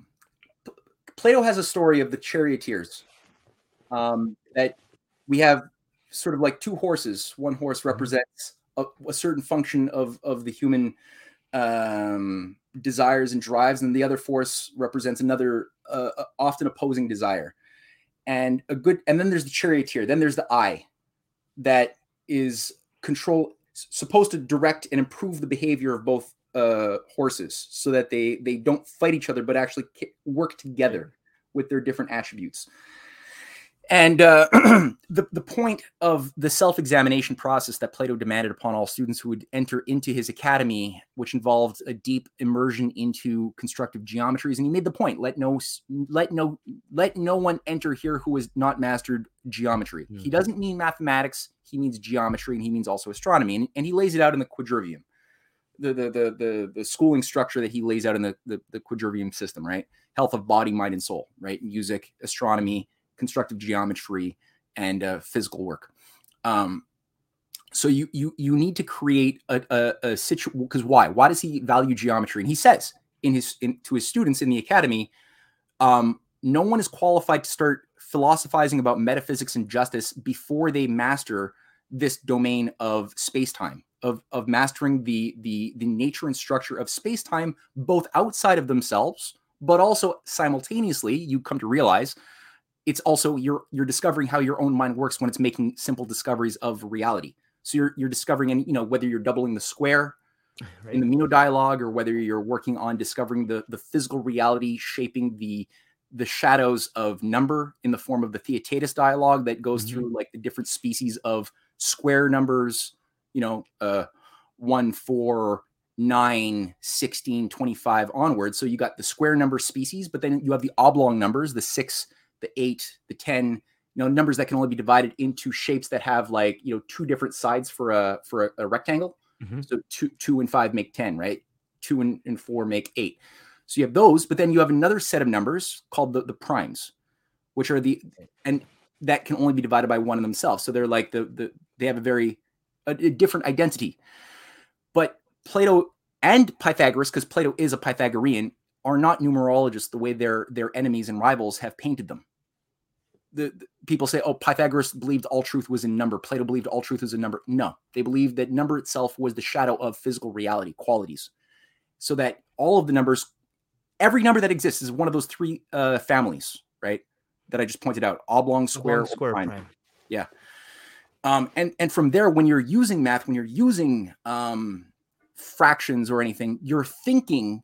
In a, if you're a healthy person who's made those discoveries, you're thinking about the physical reality of like you're thinking like a, a cube, a cube, uh, square uh, relationship, like the the planetary systems of Kepler's harmonic law, right? He discovers that there's a there's a relationship between the the square of the period of all planets relative to the mean distance of the the cube of the mean distance of their distance to the sun has a certain relationship, the square cube relationship, that is constant amongst all of the planets in our system, which has found itself to be true even as new planets were discovered that he didn't know about. Probably also going to be true around other planetary systems uh, uh, in other uh, star systems that we have not yet discovered. So when you're doing that, you're not just thinking about the number two and the number three. You're thinking about the square and the cube. You're thinking about right a one D, a two D, and a three D space time but you've discovered it and then you've applied it. So you're discovering how your own mind works, such that when you now go into the domain of discussing politics, ge- uh, freedom, justice, you're going at it with a strong foundation of discovery and the unification of the inner universe and the outer universe. So as you do that more and more, as he points out in the in the Meno dialogue, you are helping others, right? You're to because what is virtue in the Meno dialogue? The whole thing is about like, well, what is virtue? Is it this or is it this? and um, and it's quickly pro- he never gets gives you a final answer, but he's taking you through several experiences in the in the Meno dialogue of an unvirtuous person who's self not self aware in the form of the the slave master Meno himself. He takes you through a young person who has a lot of beautiful potential and is more creative than the slave master, the, the, the slave boy, who actually doubles the square. But more importantly, he takes you through the process of virtue as a, a living reality, which is teaching and helping others, giving of yourself, because you want to awaken the good inside of the child. You also want to awaken the good inside of Meno. He's he's trying to tease Meno into making a discovery because he knows that there's that you're going to discover more of the good of what you are when you're proud that you can do something that is universal and true. But Meno is incapable of doing it. He's even insulted that he's being like pulled into it.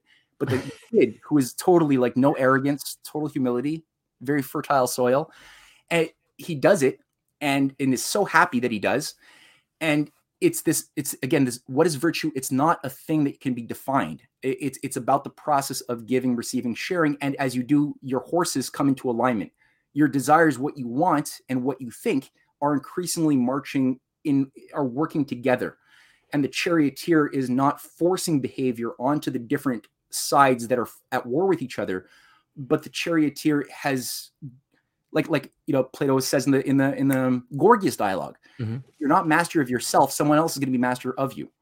So you have to take responsibility to master yourself to to be um un, undominated by your inner beast by making not making your inner beast die not making it become something unnatural but domesticating it so that it serves you. It serves you what you your soul desires as being a good and healthy soul. So in that sense all of the the the forces of the basement in in the Carl Jungian language yep. of the shadow world are not something that you're necessarily like using the dark forces. You're not channeling the dark forces to serve you. You are transforming the dark forces themselves so that they're not dark forces. You're you're not eh, there. There won't be the, the subconscious elements within you underlying bubbling under the surface are not going to be something which just bubble out of your control, out of your free will's influence, or out of your own uh, conscious self's understanding. They're increasingly coming into into harmony. Um, your dreams are going to be increasingly also shaped by the good, by the true, not by darkness um, in that sense or anything of the sort. So all of the parts are coming in alignment. And I think in the in the Carl Jungian world, I mean, why was Carl Jung you know, he saw himself as a messiah figure. He he was participating in overseeing sex orgies in the Black Forest. Um, why was he doing these things? Why, you know, what the fuck was going on in, in his in his mind and heart that he thought that that was like a natural way of expressing his his inner freedom? And like, what what the hell was up with his relationship with Otto Gross, the, the, the you know, at, at Monte Verita, which is this Luciferian commune at the center of so much messed up evil throughout the 20th century. What what the hell was Otto Gross, who was his his his mentor in many ways? He says so. This guy is a psychopath who, like you know, drove his, a couple of his his leading um, patients into committing suicide because he's like, no, your your life is better off just you ending it here, and he gave them poison to kill themselves. And uh, like, why did why did he think that that was like a good a good therapy? You know, and there's a, a, a recent movie uh, which is not entirely untrue about the the Otto Gross Jung relationship that came out in Hollywood. I forgot the name of the movie now, but people can find it. Um, so you know, I think that there's like artificial dualities, kind of like what I got mm. out of the article on Keynes versus Hayek as a fake as a fake debate between mm-hmm. artificial, mm-hmm. like you know, are you bottom up or are you top down? Are you about the emotions or are you about the mind?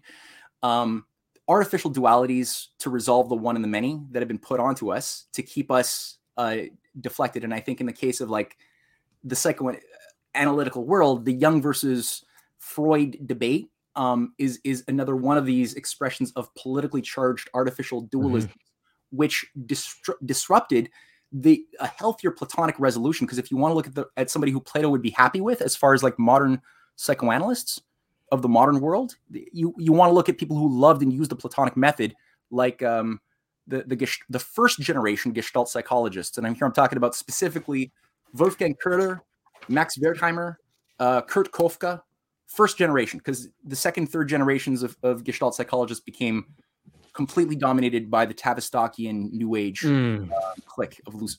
So, but go to the first generation, read um, uh, Wolfgang Köhler's uh, "A Place of Value in a World of Facts," or his uh, his he wrote a book called Gestalt Psychology. It's so good. And they're the whole point is that they're using the Platonic method. They're they're saying, okay, well, not how do we make better adjusted people? How do we deal with resolving neur- neurotic disorders? They're not doing that. That is a consequence of their work, but that is not what they're doing. Whereas I think like Freud and and and, and Jung are, are doing putting too much emphasis upon that, and the behaviorist school as well, which is another like false false artificial branch of B.F. Skinner, treats human beings like Hmm. Another artificial like polarization. But they're saying, okay, well, what is the mind and what is it designed to do? That's their question, right? And then we could see what is it in society that is, as far as social structures, that is prohibiting the minds of our patients from being able to express what the mind is designed and yearns to do as its nature is, is designed to do, to be creative, to discover, to apply its discoveries.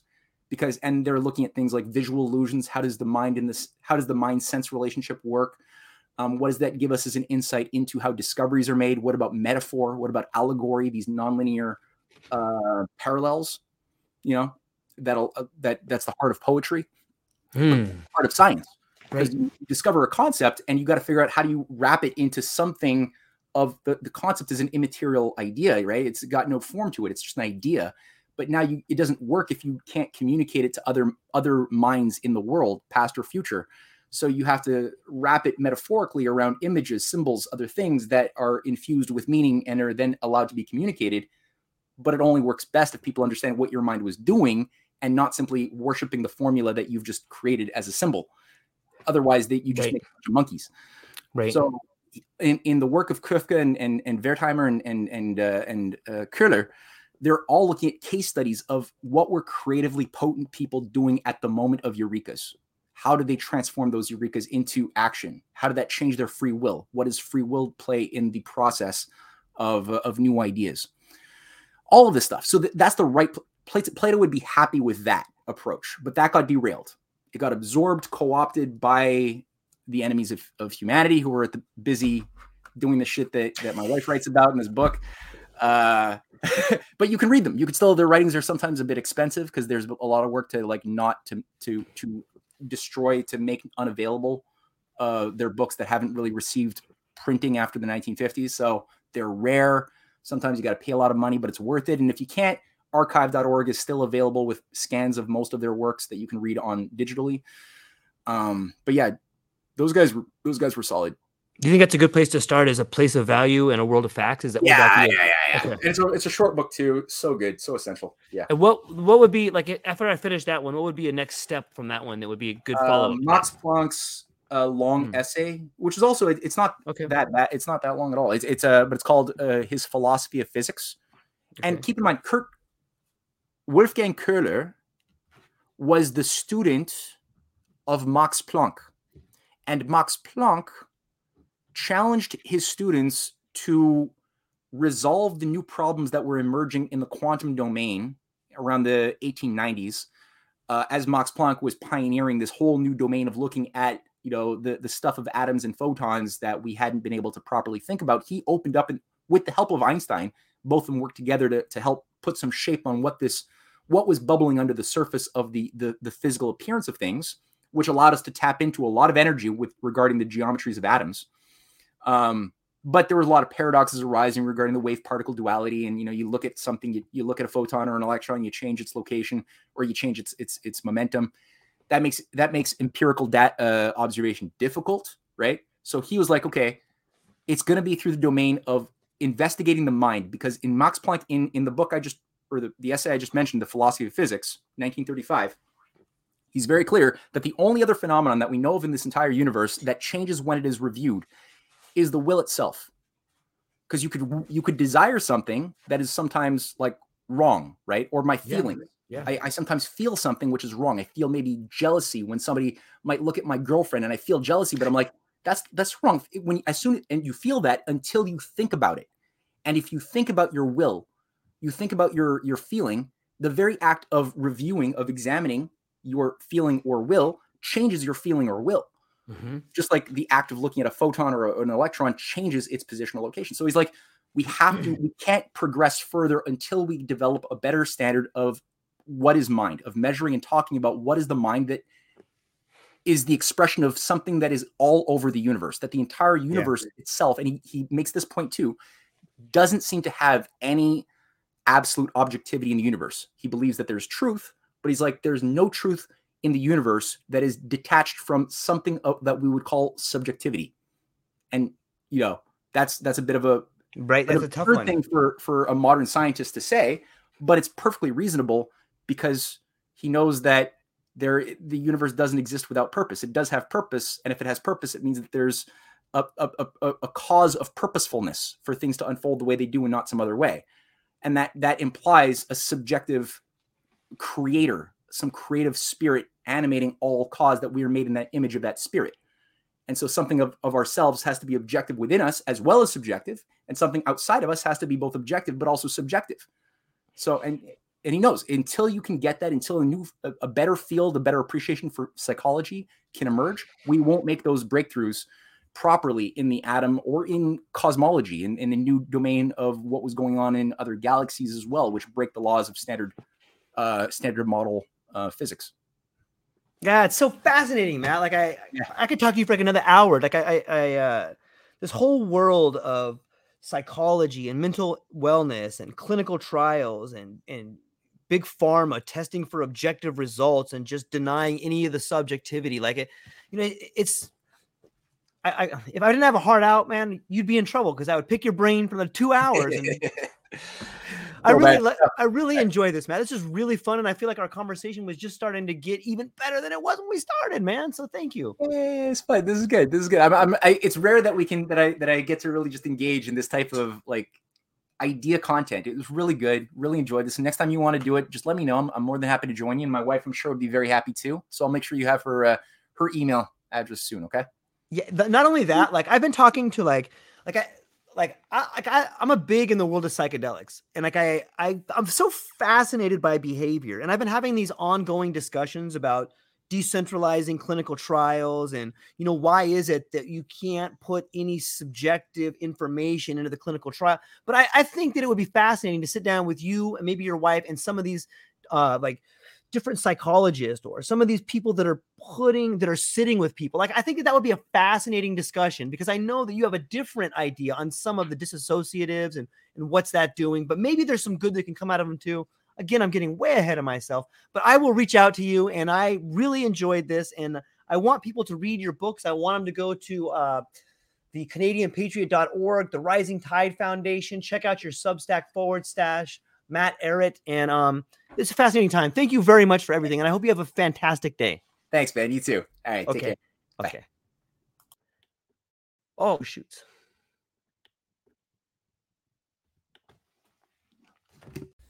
Aloha, everyone. Thanks for taking a moment to hang out with me in the True Life podcast. I truly appreciate it. If you're taking some time to listen to this, whether it's your first podcast with me or you've been with me the whole way, I truly want to say thank you from the bottom of my heart. Additionally, I would like to try to inspire everyone.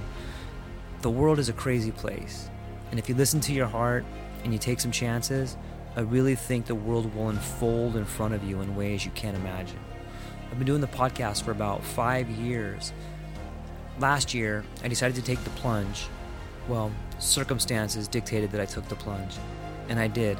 I've begun working on the podcast full time for almost a year now and it's been so rewarding to me that I just want to try and inspire other people. If you have a dream, if you have a vision, follow the voice in your heart, listen to the song on the wind, and embrace the challenge. I think you're strong enough, you're smart enough, and you're good enough to make your dreams come true, but you have to believe in them. And I truly believe wholeheartedly that if you take a chance, a real chance on what is possible, then your dreams will unfold in front of you. Uncertainty can be a monster, it can be something that we run away from. But much like fear, if you stand in front of it, it's not that big of a problem. I know everyone listening to this has a dream and a vision, and I hope you all conquer it. And I want you to know it's possible. Take baby steps and move towards it, and you will get closer to it. Your relationships will be better, your life will be better, and you know what? You deserve it. You're an amazing person. If you get a moment, Go down to the show notes. If you can, support the show. Thank you so much for being here. Now let's get to it.